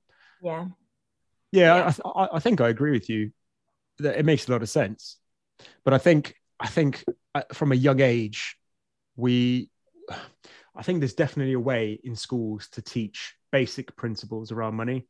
yeah Like, yeah Definitely, I mean, investing, no, but just kind of like, but, uh, but there's a reason why sort of Asian cultures have generational wealth more certainly more so than we do i think it's just it's talked about more that you you know you, you build up wealth and then you pass it down generation and then it just continues right. to happen so it's not it's quite rare unless they're from very poverty stricken places that there nothing is passed down to them and they don't they don't have some sort of um, monetary start to life it's not necessary to say that there's a load of money but just it's it's it's within the society in like China and and even India that they kind of as a family collective build wealth and pass it down.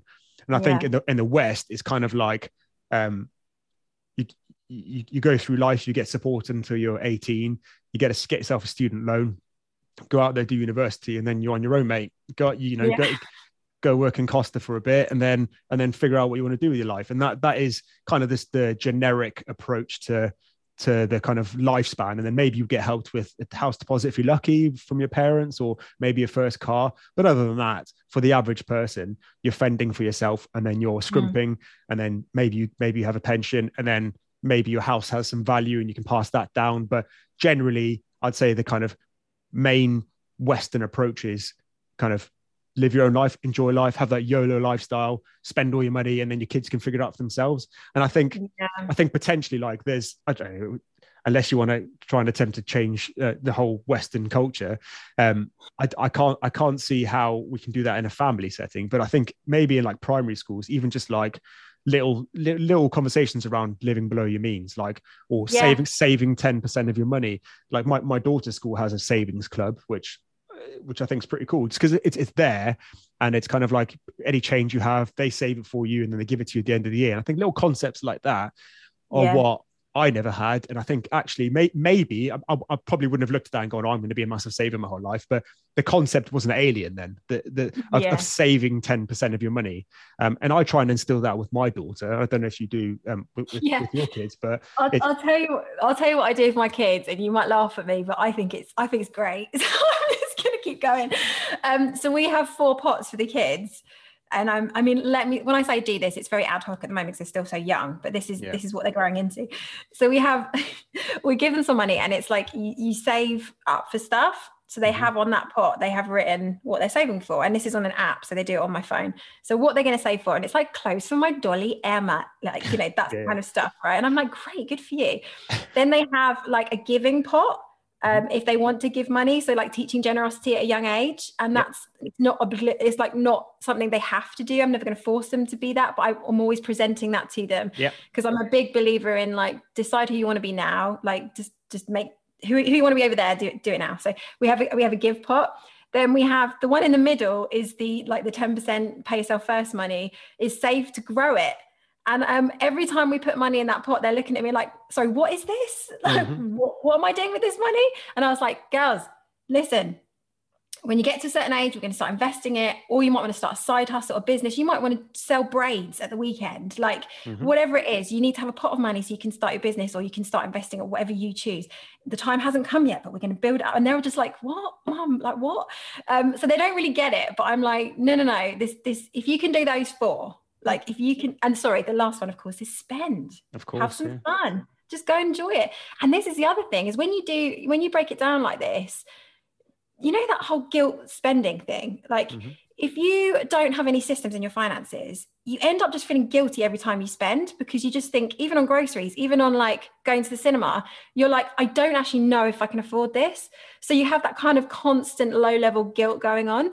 And I think when you have those things done and you're just like well this is what i've got to spend they, you can just then enjoy your money and you can mm-hmm. go like yeah i'm going to buy two packs of haribo and some chewing gum and a chomp bar for i mean chomp that's telling my age isn't old it school. right yeah old school for my friend becky like whatever it's like do you know what i mean it's like just enjoy the rest of your money just go ahead and have some fun with it so um yeah so that's kind of what i'm teaching them we'll review it we'll see how it mm-hmm. goes but yeah i want to teach yeah. them to have those options. That's very similar to what I'm doing with with my daughter, kind of money to spend, money to save, and money to give. And I think even though even though I think you're definitely right, having that kind of pinch point where people need to absorb information, the fact that you're having this discussion and I'm having this discussion with our daughter uh, and daughters, it's not even they're not consciously thinking, oh yeah, I'm going to do this with the money, but the fact that they're presented with that information when they're our age they're going to look back and go, yeah, but my I, I I remember I need to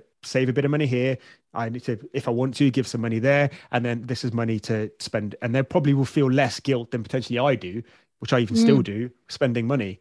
Um, and I don't know about you, but for me, the best approach is doing exactly that, having separate pots of oh, like oh, yeah. we we have. Um, I use Starling for our banking because I just think the well, Monzo is the same, but the the idea of separating your money just having a pot called Fun Pot um, yeah. is is the most guilt free money, and it feels oh, amazing. It feels amazing yeah. just saying, I know we have this much money, and I can buy it. We can do whatever we want. Like I'm not going to feel yeah. guilty about eating out three times in that day because we ha- we have family fun days, which is a great way to kind of like splurge your money all at once. Um, then once a month I plan it or Georgie plans it or my daughter plans it now, which is pretty cool. Um, and that's money you you have total control of this money. If you want to go and buy a hundred chomp bars, you can do it. or or we go to uh, we did like Legoland a few weeks ago and stuff. But like it's that for me is the only way that I have found that works for me to spend money mm. guilt free. Otherwise, I'm always thinking of the opportunity cost of that money. Yeah, absolutely. We've got a fun pot too. We've got like all kinds of you know, we, we I think it changes as, as well as your, your kids get older and, you know, different periods in your life. You just kind of need different things. But I think we prioritize holidays massively as a family. Um, it's just a really important time for us. And we realize, you know, you've only got the kids for it at home for so many years. So we, we really go in on that. So we obviously have to save for those. Um, yeah. yeah, and then weekends and and also just like every now and then going out for a meal and having a really nice meal, you know, stuff like that. Because yeah. me and my husband really like good food. We like really good food. Mm-hmm. So, you know, that costs money. So, yeah. We do little things as well, like where we've got um Barclays give us some blue rewards every every you know, it's one of those little things they do. And it's like three pounds a month or something, or six pounds because you put in three, they put in three. It's one of those things. Mm. And um, we just basically don't touch that money. So every July, there's about a hundred quid give or take, because you get your tops up a mm-hmm. little bit. And you can have a nice meal with 100 quid. So yeah. we just only use that for us. We don't use it for anything else. So it's just a little thing, you know, it's a small thing, but it's just another way to make sure you're actually enjoying the journey as you go yeah. along. Absolutely. And that's why I think anything to do with money is all about being intentional. And that includes spending money. So, like, it's quite easy to be branded based on what we do as like scrimping savers like eh, mm. people who don't know what i do or have a vague sense of what i do with with frugal spender equate me to martin lewis. And I, I really don't like that. And i know it sounds like we're brandishing martin lewis here but he um i don't want to be known as somebody who's all about like scrimping two pounds here three pounds there. Um like i say it's part it's part of the journey sure to be conscious of your outgoings but it's it's also about how to spend money as well. Yeah. And and, and like yeah allowing yourself to spend money. Yeah, absolutely. Do you mind if I ask you um, what your what your dream is for frugal spending? I would be absolutely fascinated to know, like, because obviously it's it's become more than just this is this thing that I do. Like, this is mm. a big part of your life now. So, where do you see it going, and what would you most like to achieve? I know this is. I don't. I hope you don't mind it being a two-way interview. I was like fascinated, and no, it's a conversation. It's, absolutely. Well, yeah, it's, it's an interesting question because I, when I started this whole thing, even the name was ad hoc. And I thought actually the name itself encapsulated exactly what we're talking about. I wasn't, the name frugal obviously has these connotations of scrimping and going without. And then I wanted to kind of have this kind of like opposing idea within the same kind of brand, I mm-hmm. suppose. So I wanted yeah. to put spend at the end so that there it should be about the balance of, of, of both of them. But when I started it, it was it was very much this is what I'm learning. So I kind of wanted people to also learn it because I don't know if you felt this way, but it felt a bit like a superpower. Like I was learning something that I could see was having a tangible effect on not only my money, but just life. And I thought, if it's actually that, it really is this simple to improve your life. Why is not why why isn't everybody doing this? Like why yeah. why? And I know that ties into the educational piece, but I felt like it almost felt a bit too good to be true. Like I've I read a book. Okay, let's say um, The Richest Man in Babylon. I thought that was quite a good book. One of the first yeah. ones I read, and I thought that was quite a good one. Such a simple concept, you know, put 10% away of your money before you spend anything. Okay. Why like why isn't that why don't people know this?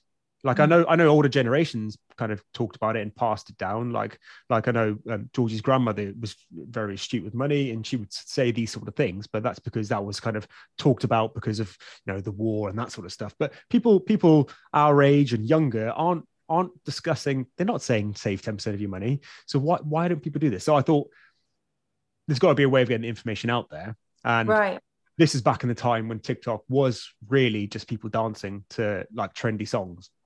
And um, my partner, Georgie, she said, she was like, why don't you create a video? And I didn't even have TikTok at this point because I was like, I was one of those like grumpy old people that were like, I'm not going on that app.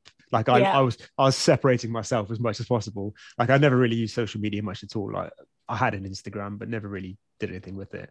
Um, and so I thought, okay, I'll, I'll do it. And then I think I created a video. I looked back the other day, actually. It was a video, I think it was a video about pensions. I wasn't even talking. It was just like, it was a trending song. so good. And then I put like some writing on, being like, I don't know, if you start your pension, this is how much you could potentially have, or whatever it was. And then that video didn't do that well. But then it was at the time of me kind of learning all about all this stuff. And then I did a video about um, was it, it was about a TV license, and it was just like an off the cuff idea of because we we don't watch normal television anymore. We just watch Netflix, so we got rid of our TV license, which again is my god. If you if you want to like separate a room, talk about not paying a TV license. Oh, really? Okay. Um, Jeez, it's, it's like the new politics of money, and um, so yeah, we never we didn't need it. So it was like I don't know, fifteen pounds a month or whatever it costs. So I did a video, worked out if you cancelled it and just watch, you know, what you probably watch anyway, Netflix, um, how much you could potentially have when you're 60 if compound interest then you invest wow that's um, a good i like that. um, but it came less about the investing and more about how you need to have a tv license. I think oh, wow. I think it was like my second or third video, and it got something like at the time, this was like early 2020, I think. I think it got like 250,000 views, which is like that, wild. that was quite bizarre for yeah. for me. Like my phone was constantly pinging with like comments, but all the comments were just people like arguing with each other about. Um, brilliant. It, it, it, was it was all about like, no, you do need a TV license, and then the other person's like, no, you don't, and then you're like, oh, this is hardly any. When you're you know when you're 60, 200,000 pounds isn't a lot of money, and you're like, oh, it's just, and it was too much to even keep up with. Yeah. Um, and to the point where so I thought, okay, well, there's obviously now some opportunity here. This can reach. Granted, this is quite a controversial, which I didn't think it was, but it turned out to be quite a controversial subject of a TV license. Um, completely missed the boat of what the what the actual um, video is about. Some people took away that it was about investing, but it, it assumed that the loudest in the room wanted to talk about the TV license. So I thought, how can I kind of use this to create videos to kind of get people interested in the same sort of thing I'm interested in. Right. Um, and I was consuming a lot of content on YouTube. People like Pete Matthew, Meaningful Money. He helped quite a lot. People like Dave Ramsey, even though he's American, I do quite like the way his he approaches things. Um, and Mama Furfo was one that I watched quite a lot um, on YouTube, and I thought I can distill all these ideas down into how I um, take in information and how I implement it. Um, and then I just thought I'll commit to like one or two videos a week. That's not been consistent. There's been times when I've got like months of not, and I was still in the police at this time. So at the oh, time, wow. so I was still thinking, am I even legally allowed to do this? Because yeah. you know, I'm I'm a uniformed frontline police officer going to you know whatever incident. They can't then go, oh, I saw you on TikTok yesterday. Um, yeah. That's quite not that it's a conflict of interest because they're completely opposing subjects, but it could potentially cause. Yeah. Um, I continue to do it anyway, and I separated them. I never talked about what I did as a job as far as my videos were concerned, anyway. Um, and then just over time, it just kind of grown and grown, and then brands wanted to work with me, which was quite strange. Um, being branded as an influencer was um, very, very strange. And It is still to this day, it's a very cringy thing to say. I don't know how you feel about that, but it definitely feels a, feels a bit strange. Um, so it kind of turned into something that I didn't ever intend for it to be, but it allowed me to then create a YouTube channel um, and, and, this podcast, and um, I've been able to reach more people. And that that yeah. for me over time, the goal of what Frugal Spender is is kind of evolved into just as help, just to help as many people as I possibly can with Brilliant. basics, because it's like we said over and over again it's not complicated. It is hmm. simple. Mm. and Yeah. as soon as people try and complicate things you lose you lose the audience and it's like anything like if you're really good at the fundamentals you're going to be good you can be good at a really high level and i think with finance in particular smart people like to overcomplicate things so Very true. so when you say um okay listen you just need to budget all right spend less spend less than you make um save some invest the rest and you know and try and get some revenue streams. That's that's pretty much in a nutshell all you need to do. There's more complexity to that but that's summarizing it. And don't be in debt. Um as soon as you as soon as a smart person gets that down it's ah okay.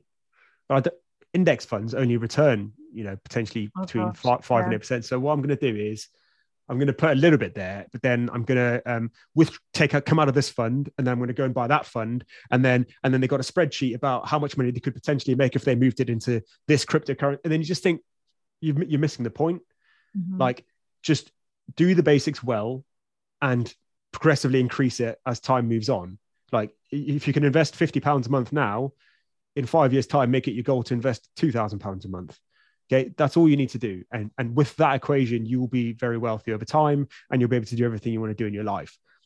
But a smart a smart person's brain just wants to think of the most optimum way to do things at all times. Um, and, and i think the best analogy for that would be the, the two different ways of getting rid of debt the debt snowball and the debt avalanche. Those two like opposing views of should i pay off the highest interest rate Mm. or should i pay the lowest value? And i'm very much of the lowest value because it is emotional and you should do that first because it worked for me. And i think well i know it would work for people who are in debt Mm. but trying to explain to a smart person i use i'm going to use this the, the word smart person to encapsulate somebody who um, uh, likes to likes to talk about money at parties i think is probably the best way to describe Okay. Yeah, I got you. um, um, that type of person would always say, but it's not, you know, on paper, on a spreadsheet, that is not the mathematically the best way to pay off your debt. Um, those people I struggle the most with trying to teach the basics of personal finance because Right. because it almost seems obvious that you should budget, but they don't. It seems obvious that you should live below your means, and they've almost convinced themselves that they do, but they don't. Because I don't know about your experience, people that I know, people I talk to, the middle class tends to be the ones that are the hardest to talk to about this because life isn't too bad. It's comfortable. You can get away with having 10 grand in credit card debt and still go on holiday.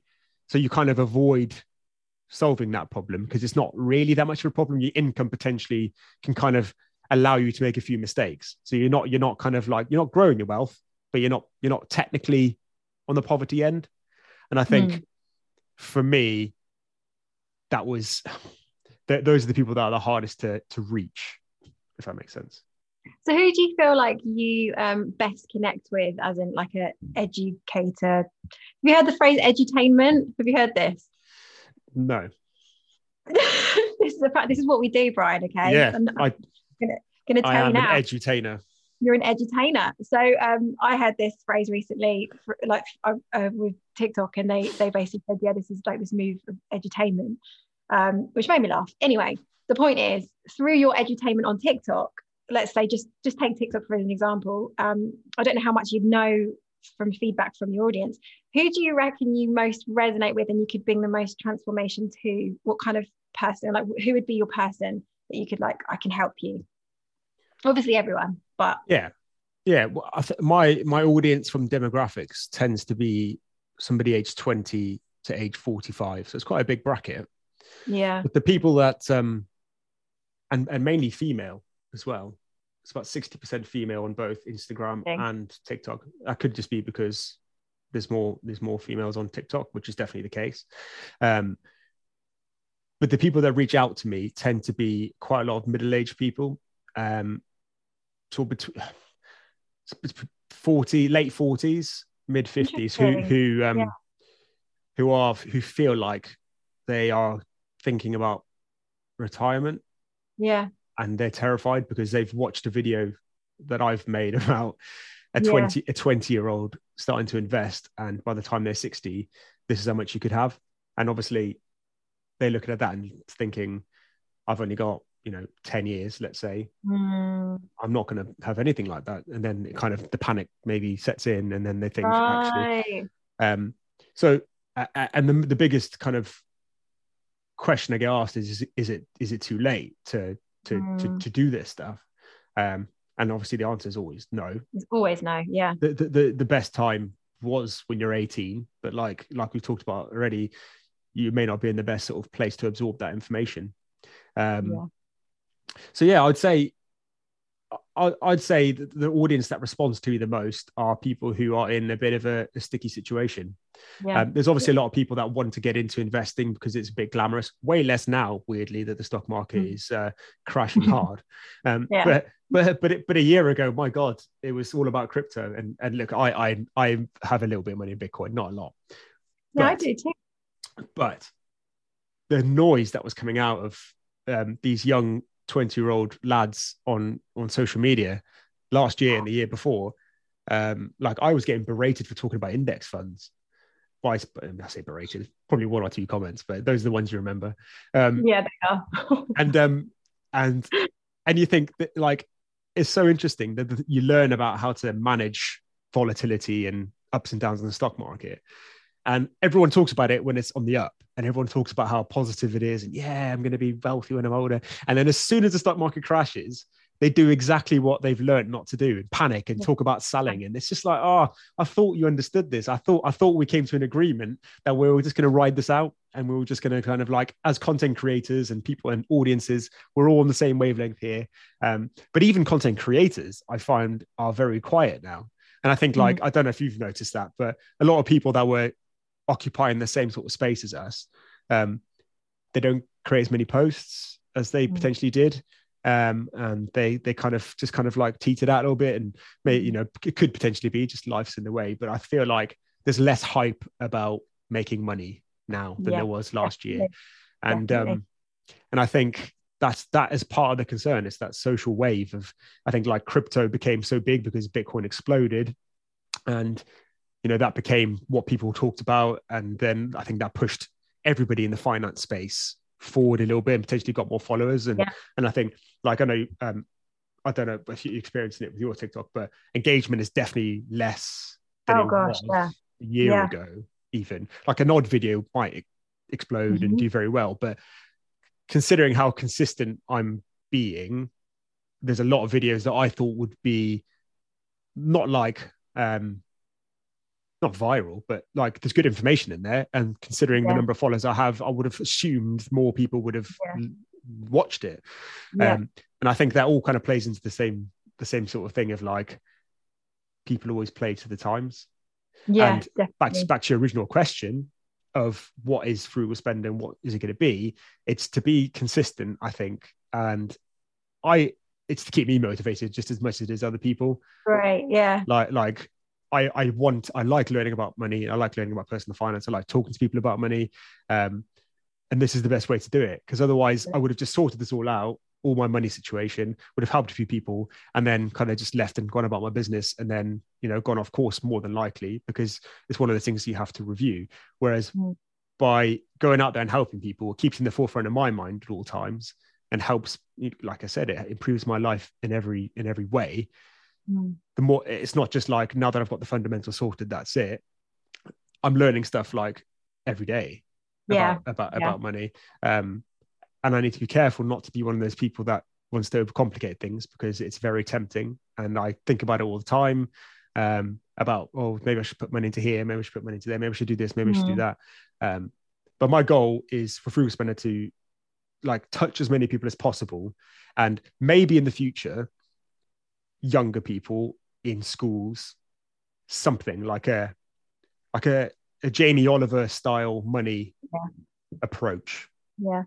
that isn't so like in your face, like oh you know I'm going to be all over you know the mainstream media doing this, doing that. But I think if I can try and incorporate something of value to kids in school that isn't viewed as boring and if Yeah. I can do my part of like trying to change the stereotypical person in finance, if I can make it slightly fun, Yeah. not, not that that's my USP of trying to be fun, but I think that's what kids that's, that's what kids want, you know, gravitate towards, isn't it? So if you can if you can somehow yeah. incorporate something interesting in schools, I think that that for me would be the ultimate. Would be yeah. would be getting kids, probably my daughter's age, around sort of nine, ten, um, where they're getting pocket money and um, they're probably going to do like some summer jobs somewhere, doing something.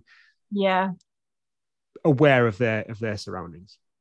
Yeah, that's great yeah I, I, think it's really interesting to me that you know we kind of we teach the same sort of principles it's like old school principles but obviously the how changes as we go through mm. times times change and it's the how sort of changes but the principles part like we're both like yes this guys need to need it and like you say very very simple but it was interesting earlier when you said about um the people that are sort of in the middle that have got like the they've got a bit of they, if they get it wrong, it's not going to be that bad. Like if they go into a bit of debt, they can get back out of it quite quickly. That sort of people. Interestingly, I think I connect more with them because I think the people I connect with are the ones that feel like they they they feel like they should be doing more, and they just got that. So you know, we're talking about triggers right at the start, and I think the trigger, like you were saying, is is that that person who's they can see retirement coming, and they're like, I have no preparations for this. I don't know what to do. And for me, I think the trigger is hang on a second, like I'm well educated, I've actually got a good income, I'm not doing anything with it. And it's that kind of responsibility, I guess, in the person that kind of thinks this, I, I should do more, like, but I have no idea how. So it's yeah, so that's the kind of people I feel I've I've spoken to the most who've come through um, and and chatted with me, which is which has been really interesting, which absolutely fires me up because I'm like, yes, let's mm. go. Like just wait and see what could happen. So what, what, what's what's the trigger for those people then? Because for like for the person who's just getting by, maybe lifestyle creep has kind of got them to the point where they've maybe slightly living above above their means with their, you know, nice car, maybe a house that they probably shouldn't have bought. But what is what is the trigger? Would you say the most common trigger for the people that would come to you in that sort of middle class environment of they're comfortable, um, and they probably could go through life okay, but what what is it that's because I think because most people are quite comfortable in that scenario, generically speaking, um, unless something happens, like you know, like we said about the trigger. Is, is, there a trigger? Is there something that maybe from your perspective that causes it? Was it just they've just realised actually I could be doing more? That's a great question. I think probably um, it's, it's whenever there's a bit of a life change, a life um, a life moment. What do you call them? Uh, one of those things in life where everything's like a milestone. milestone. So it could be, you know, like we're thinking about having a kid, or um, we actually need to buy a house and we've got some money saved, but we're like, we need to get our ducks in a row to be able to make this happen. Mm-hmm. Or it's somebody who um, they've they've real. I talk to a lot of people who are like, I've got a good job now, but I've just realised I don't want to be doing this for the rest of my life. Um, I need other options, and that mm-hmm. obviously is a very exciting conversation because you're like, well, there are other options. Let's yes. talk and and then that's not and, and then you get a load of people that love their job like i've got friends who love their nine to five they mm-hmm. absolutely love it but it's for them it would be more like just the i guess just you know making sure that you've got that extra or you've got um you've got the long-term mindset of okay but are you are you okay long term even in this job so yeah mm. so i think it'd be those sort of those moments that's interesting because everyone has a different trigger don't they like mm. it it goes back to the whole fact that personal finance is so personal, it's so subjective. Like for those people who, um, for somebody who's got no money whatsoever and potentially is on benefits, is going to look at those people and think, "What a first world problem you have." You know, think about. Yeah. But the the the feeling of insecurity is is almost irrelevant to the value of of the money that you have there. It's the problem that you face with and the lack of the foundations being set yeah. of like I have my finances in order because at every, at every level of the, the the scale, whether you're a billionaire, millionaire, just an average Joe, like if you have those foundations in place, then you're going to feel less kind of yeah. insecure about money and concerned and, and, and worried. Yeah, totally. Yeah, and that goes good. Your your um your your handle on TikTok is money for millennials. did you intentionally intentionally kind of target millennials, or was that just because you're a millennial? I, I did a bit like you. It was a bit of a whim, and it sounded good at the time. Then I realised I can't spell millennials, so I actually also own. I actually own another handle because I got it wrong. I think. Um, yeah, no, I'm actually going to change it because um, so I'm in the process of uh, name change because cool. I actually I thought I thought I'm a millennial. Let's talk to millennials. That would be natural. Mm-hmm. And uh, but I think what I found is is similar to you. It's people in their 20s up to about 45. It's that span um, that I'm really talking to. And I think thankfully some of them felt like they could still hang around even though they're not millennials. Um, but I think I need to I need to have the right name that's more about the message now. And I think, um, yeah, um, I'm, I've got a few up my sleeve. There's a front runner, but it needs testing. So we'll you'll see it move on in the next couple of months, I think. so, what you, you're thinking of completely changing your, your channel on TikTok, or are you just going to change the name of TikTok? Um, the whole lot. So my my my name will always. I think I'm going to keep it as like what it is. My name Anna, and then Money Educator. But then um, my business behind it will all be linked to this this new name. So I need to get that right. Sorry. So you um kind of looking at your profiles and stuff, it says on Instagram that you you're a songwriter. I am, yeah. Is that believe it or not? Tell me more about that.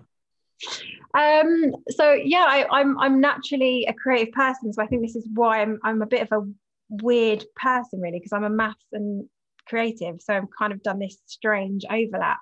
Um, yeah, I've been a songwriter since I can remember. I've always written songs. Um, I actually did a, a, year at BIMM, which is Brighton Institute of Modern Music, um, in my 20s. So I've got a diploma in songwriting or whatever it's called. I can't remember what the qualification is. Um, yeah, and I've written all kinds of different songs, but I am a published writer in actually in the Christian music world. Oh, wow. So I write songs for churches to sing, and I have done.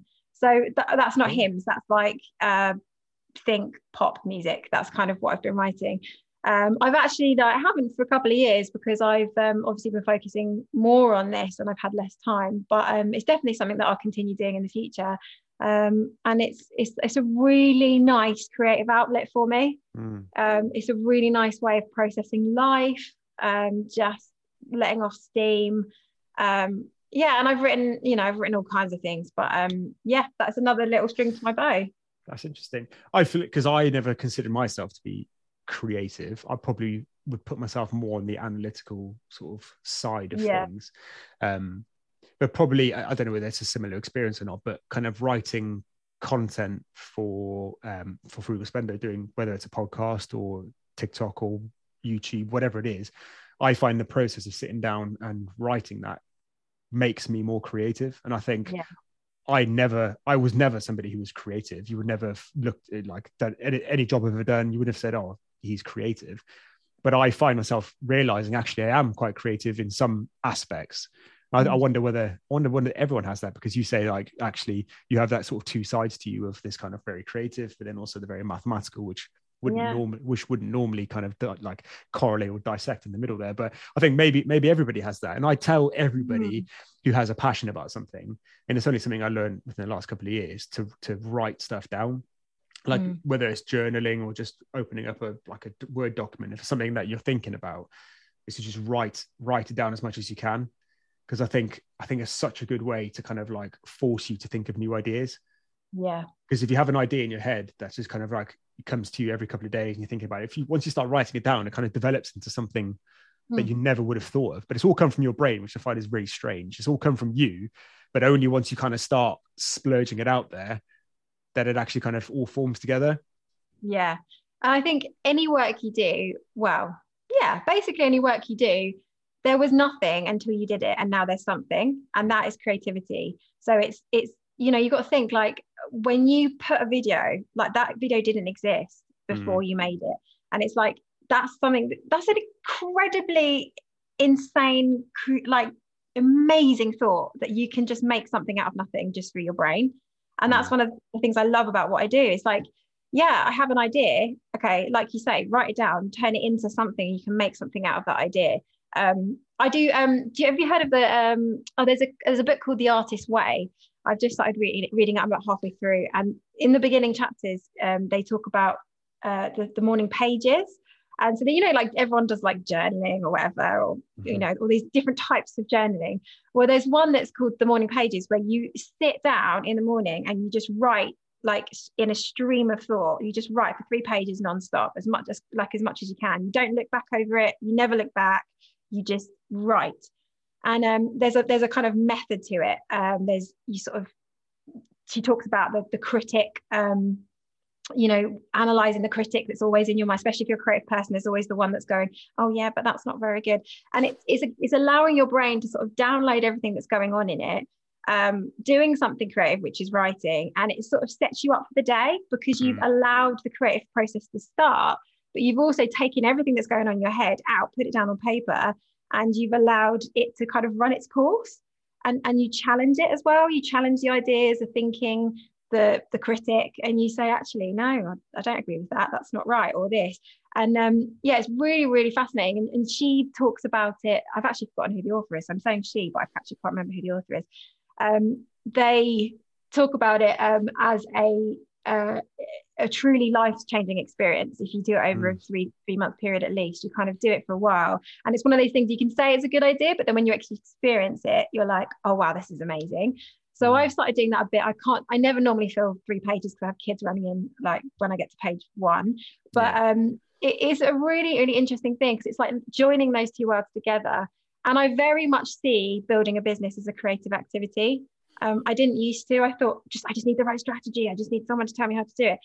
But I've realized more and more that if you're a business owner, it has to the business you design has to be a design and it has to fit you as a person, which means you have to do it your way and, and do it in a way that might be different from somebody else or probably will be different from somebody else so i've started to see my business creation as as a part of creativity as well which has been mm. much more fun and much more like exciting than um right i just need the right blueprint blueprint let's let's build it you know what i mean yeah, no, definitely. Well, you have to design something that fits with your life, don't you? I mean, that's what that's what we've tried to do is create a an income stream or multiple income streams whereby I can walk my daughter to school and yeah. get, her, get her from school. And if you know one day we want to go and have lunch eh, on a Wednesday afternoon, um, then we can do that. Whereas mm-hmm. you know that wasn't something that's possible when you're tied into a job that potentially you don't like. And like you said earlier, if you like your job, that's that's that's one thing, and you, you can definitely turn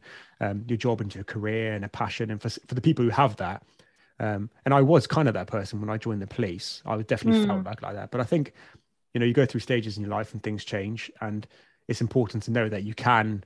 Anybody, I truly believe that anybody can have a passion or something that they can use as an outlet for creativity and monetize it. And I think yeah, it's that kind of like get, getting out of that kind of nine to five grind. Um, is that something you talk about a lot with people you uh, work with? Yeah, I, I honestly think with the right sort of thinking, you can take the most like normal job and turn it into more than that um mm. obviously there is time and commitment involved so so for example like i i know somebody who's a he's a primary school teacher and he um he's just very gifted in um creating kind of almost like sets for the kids so you you'd have like a theme you'd have like um, I don't know, medieval or something, and he'd just build the classroom. You know how you've seen seen teachers do it, where they put like an entrance way and then they have this display over here. Very, very good at it. So he turned that into an Instagram account and he just posts his designs and everything. And he's like, he makes little resources um, for each topic he's doing um, and post those. And now he's got a business behind it. So he sells some of the resources to other teachers. And of course, mm. as another teacher, you'd be like, that's a great idea. I'd love to have access to that. So you're actually serving someone else and I think with teachers, you're, you know, most teachers have are so busy and they're so focused on their one class that actually like sharing resources is a really easy business step because it's a lot of teachers need resources like all yeah. teachers need resources and i think anything a little bit different or creative can come as a really welcome uh, thing for somebody so he's just done so well and his instagram account is absolutely beautiful and he does it alongside his teaching and now has another income stream so it's just an example of like there's loads of teachers in the world, but not many of them have done that. And I think just thinking a bit of creative thinking in your job can really open the world up to you a bit more. Absolutely. That's that's a good example actually.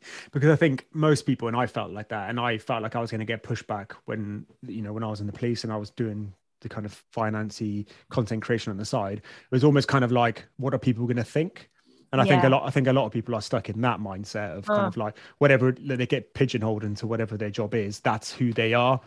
Um, and you're kind of you're almost afraid to step away from that. I certainly, I mean, I still feel a little bit of that now because for a long time I was the police officer. I wouldn't, co- I didn't come from a line of people in my family that were police officers. My mum was very proud that I became a police officer, um, and you know, all my friends that that's that they just knew what I did, and that was kind of my identity for a few years. Mm. And just and and to and to step away from that and think actually, I mean, now it's different. Now I'm money guy, so it's kind of like so it's funny how quickly it can change. But I think it's like to to you you view yourself as this person because it's kind of like the, the, the confirmation bias of every time you go to work this is what you do yeah. you're, you're a teacher you're a teacher you hang around with teacher friends you go to you know, all you know everything you view online potentially might be teacher teacher related hopefully not but the, like your world is teaching so to step out of that and think actually i'm gonna maybe i'm gonna earn some money on the side and yeah. a lot, and the issue is trying to talk to people in a community that are doing the same thing. And because that in particular is so niche, how many teachers are there out there doing that?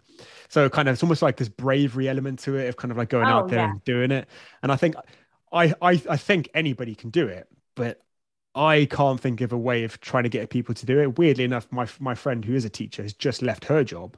Um, to uh, create like a home organizing business because she's very she she she loved organizing. She followed loads of these sort of people on Instagram and TikTok and stuff, um, and she was in a position whereby financially she could walk away and do that because she she was getting to the point where she hates she hated kind of what the job became, not the teaching element, because I think right, a bit like yeah. bit like police and and NHS, you kind of you only get into it because you love it, but yeah. there's only so much sort of pressure you can take, whether it's pay or kind of the restrictions the government are putting on things and that sort of thing.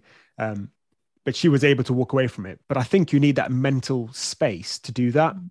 And I think it's really, really hard for people who work in sort of quote unquote average job to find that mental space because you kind of you wake up for people who have kids they wake up they get the kids ready for school kids go to school you go straight to work you work a hard day's work you maybe have a commute on the way home and then you have a small window of maybe time where you can relax watch tv have dinner and then it's bedtime and it's wash and repeat like it's and it sounds really depressing but like i think a lot of people are stuck in that kind of loop and there's no there's no creative space other than maybe when you kind of like I don't know, go on holiday. And I think most people, I definitely felt like this. Whenever I took that week away or two weeks away somewhere, like these ideas are just flowing through your head of what to do.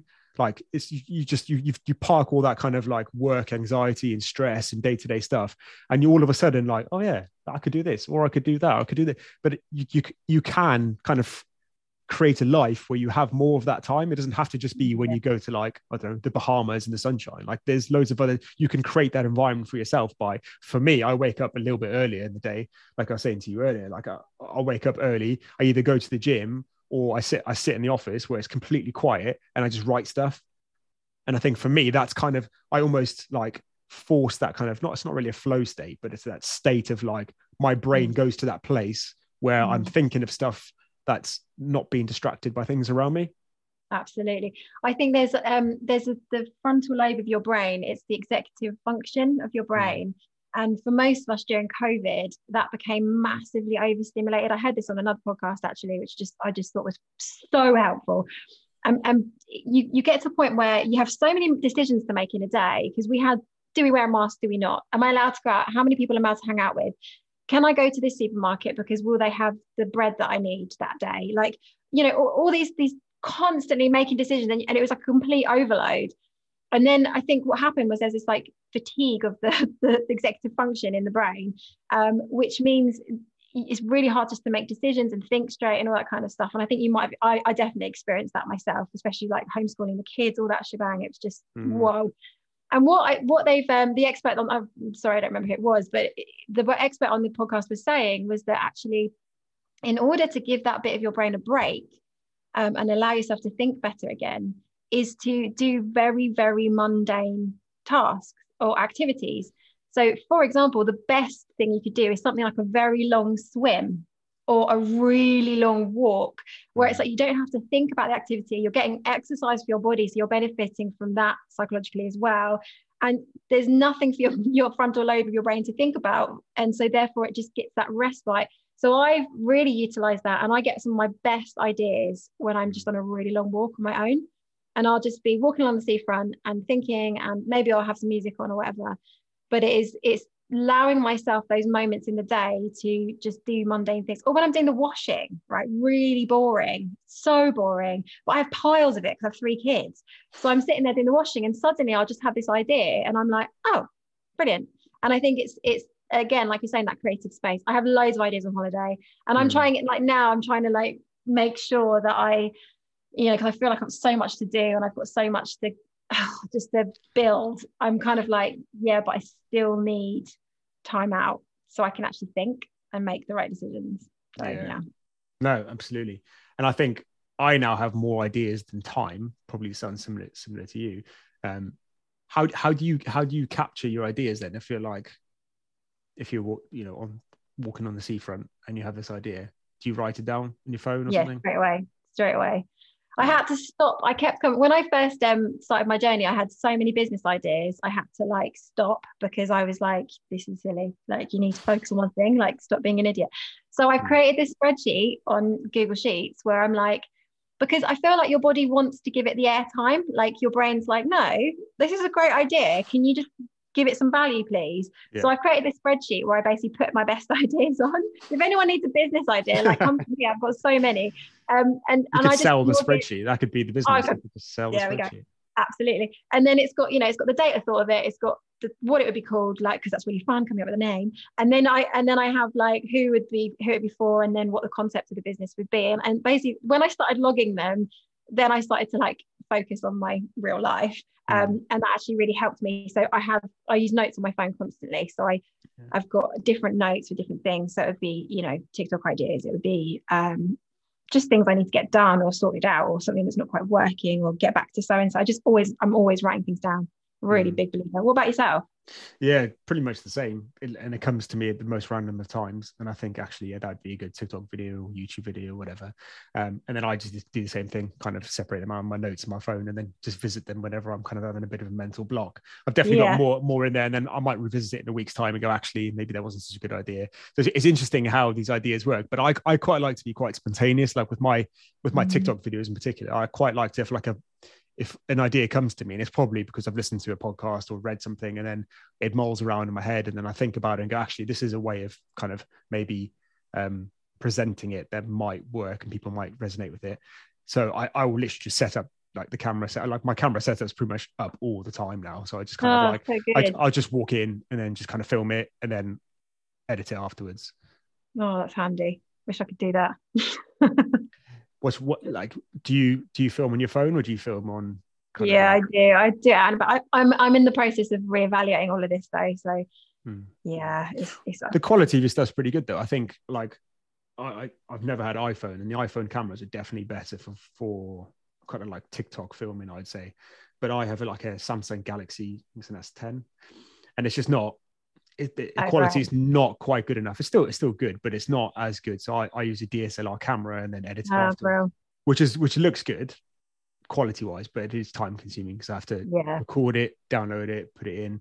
Um, mm. But it does kind of make me think a bit more beforehand about what I'm going to say because I think if I just use my phone all the times, I'll just like I'd be I don't know walking, just walking outside, and I just probably record myself and upload it without putting much sort of forethought into it. So it kind of makes me not necessarily script it completely, but at least have a good outline mm. of what I'm going to talk about and then go through it that way. So it kind of forces me to be, be a bit more intentional with my content. Yeah, which I need a bit of that to be honest. I need to be a bit more organized. But there we are. We live, we learn. You can't you can't do everything, and that's what I think we've learning from business ideas. You've got to kind of rein it in sometimes, haven't you? And just think to yourself, let's focus on what's working and double down yeah. on what's working. Yeah. So, definitely. final question then, from from your perspective, what you're doing now, I know you've already asked me, but what is your what is your sort of ultimate goal with what you're doing? I know you've, you've got plans um, for potentially what you're working on at the moment, but mm. what is what is the ultimate goal with what you're doing at the moment? And I know you've got a couple of businesses, so go go as far into it as you want to.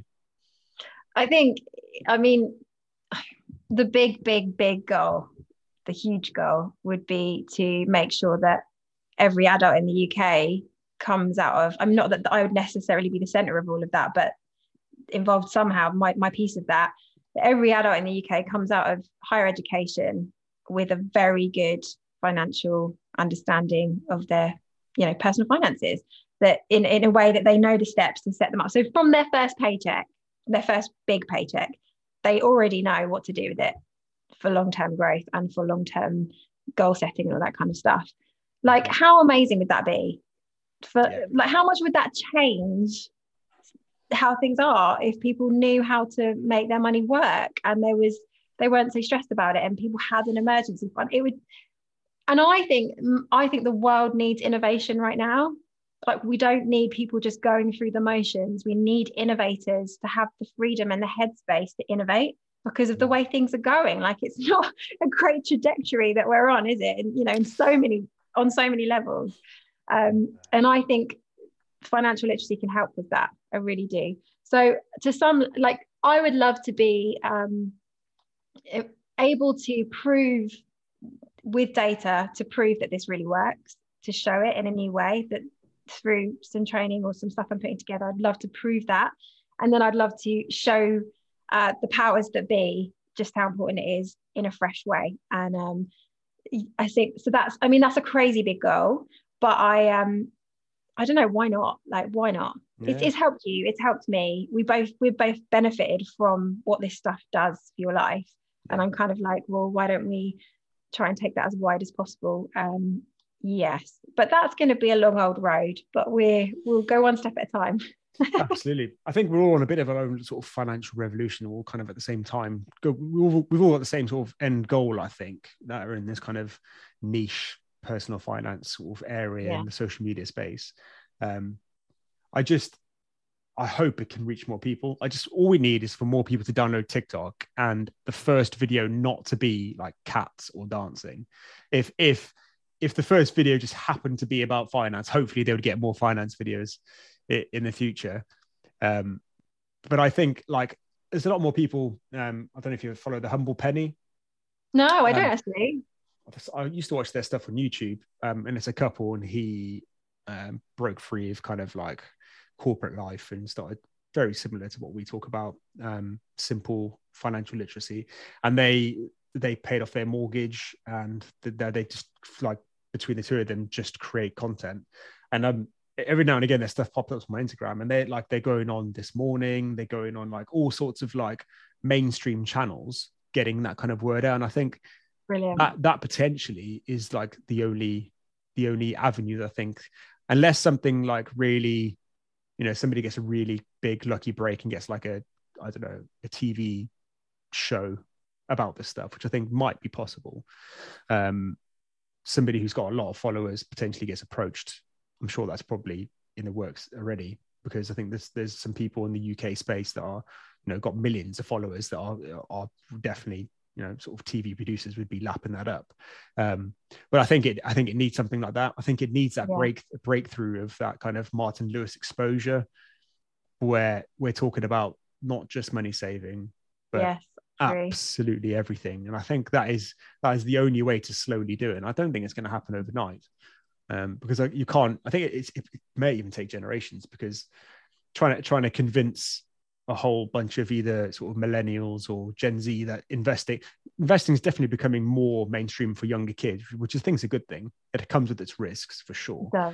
but it's definitely it's definitely talked about more. And you know, you can go from investing nothing to having you know a few thousand pounds invested within ten minutes on some of these apps. So again, comes with its risks, but equally it, it's it's like it's so accessible. You can walk around, which again has its risks. Being able to look at your port, having your portfolio at hand at any moment, to just log yeah. in is.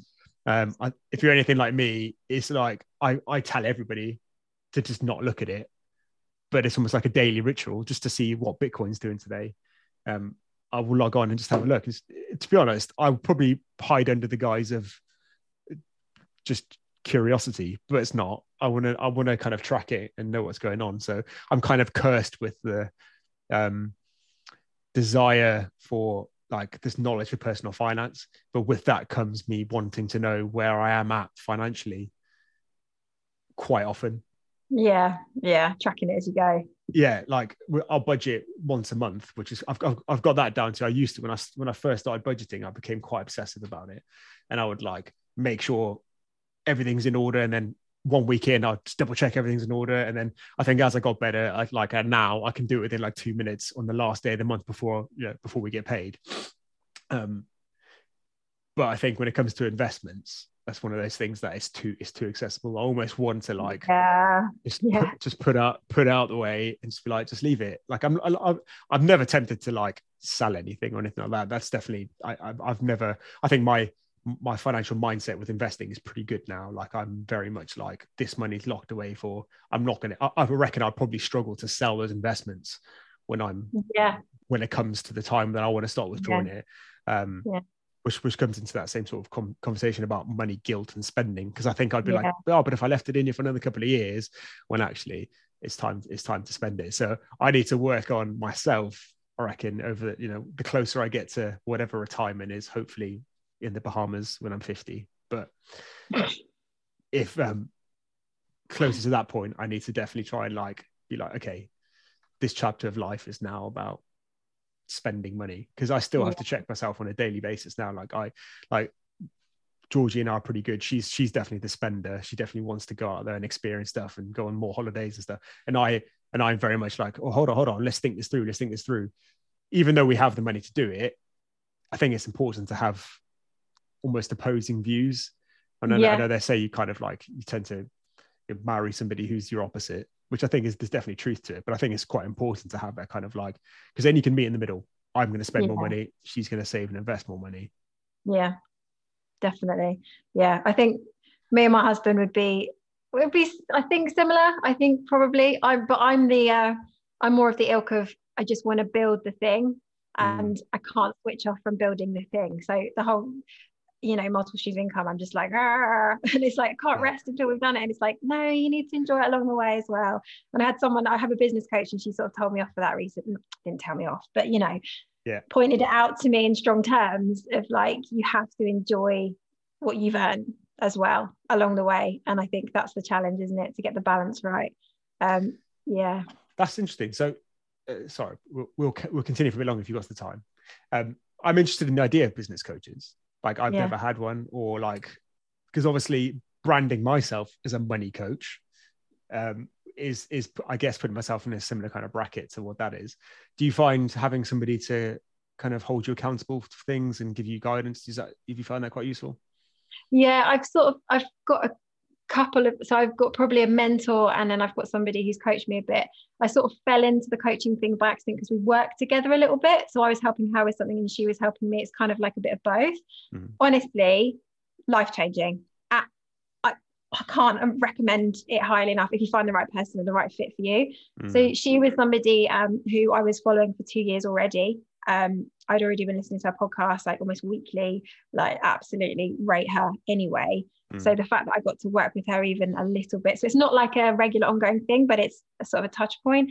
And um, the advice I've got and the so here, here's me trundling along in my j- little journey. Here's somebody who's already done it and actually is at the, the height of their game.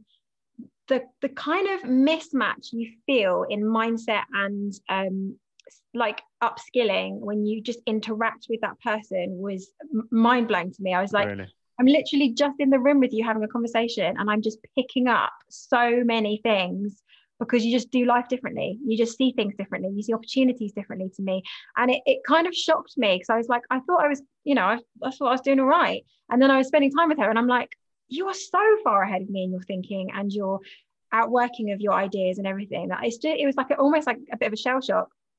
And then, um, and so I, I really recommend it because I think you can think you're doing well, but then when you find somebody who's just done that a bit Mm. further, it can just pull you up so much quicker. And then I have sort of a mentor as well who's just kindly kind of sort of plays a bit of a non-exec role in what I'm doing.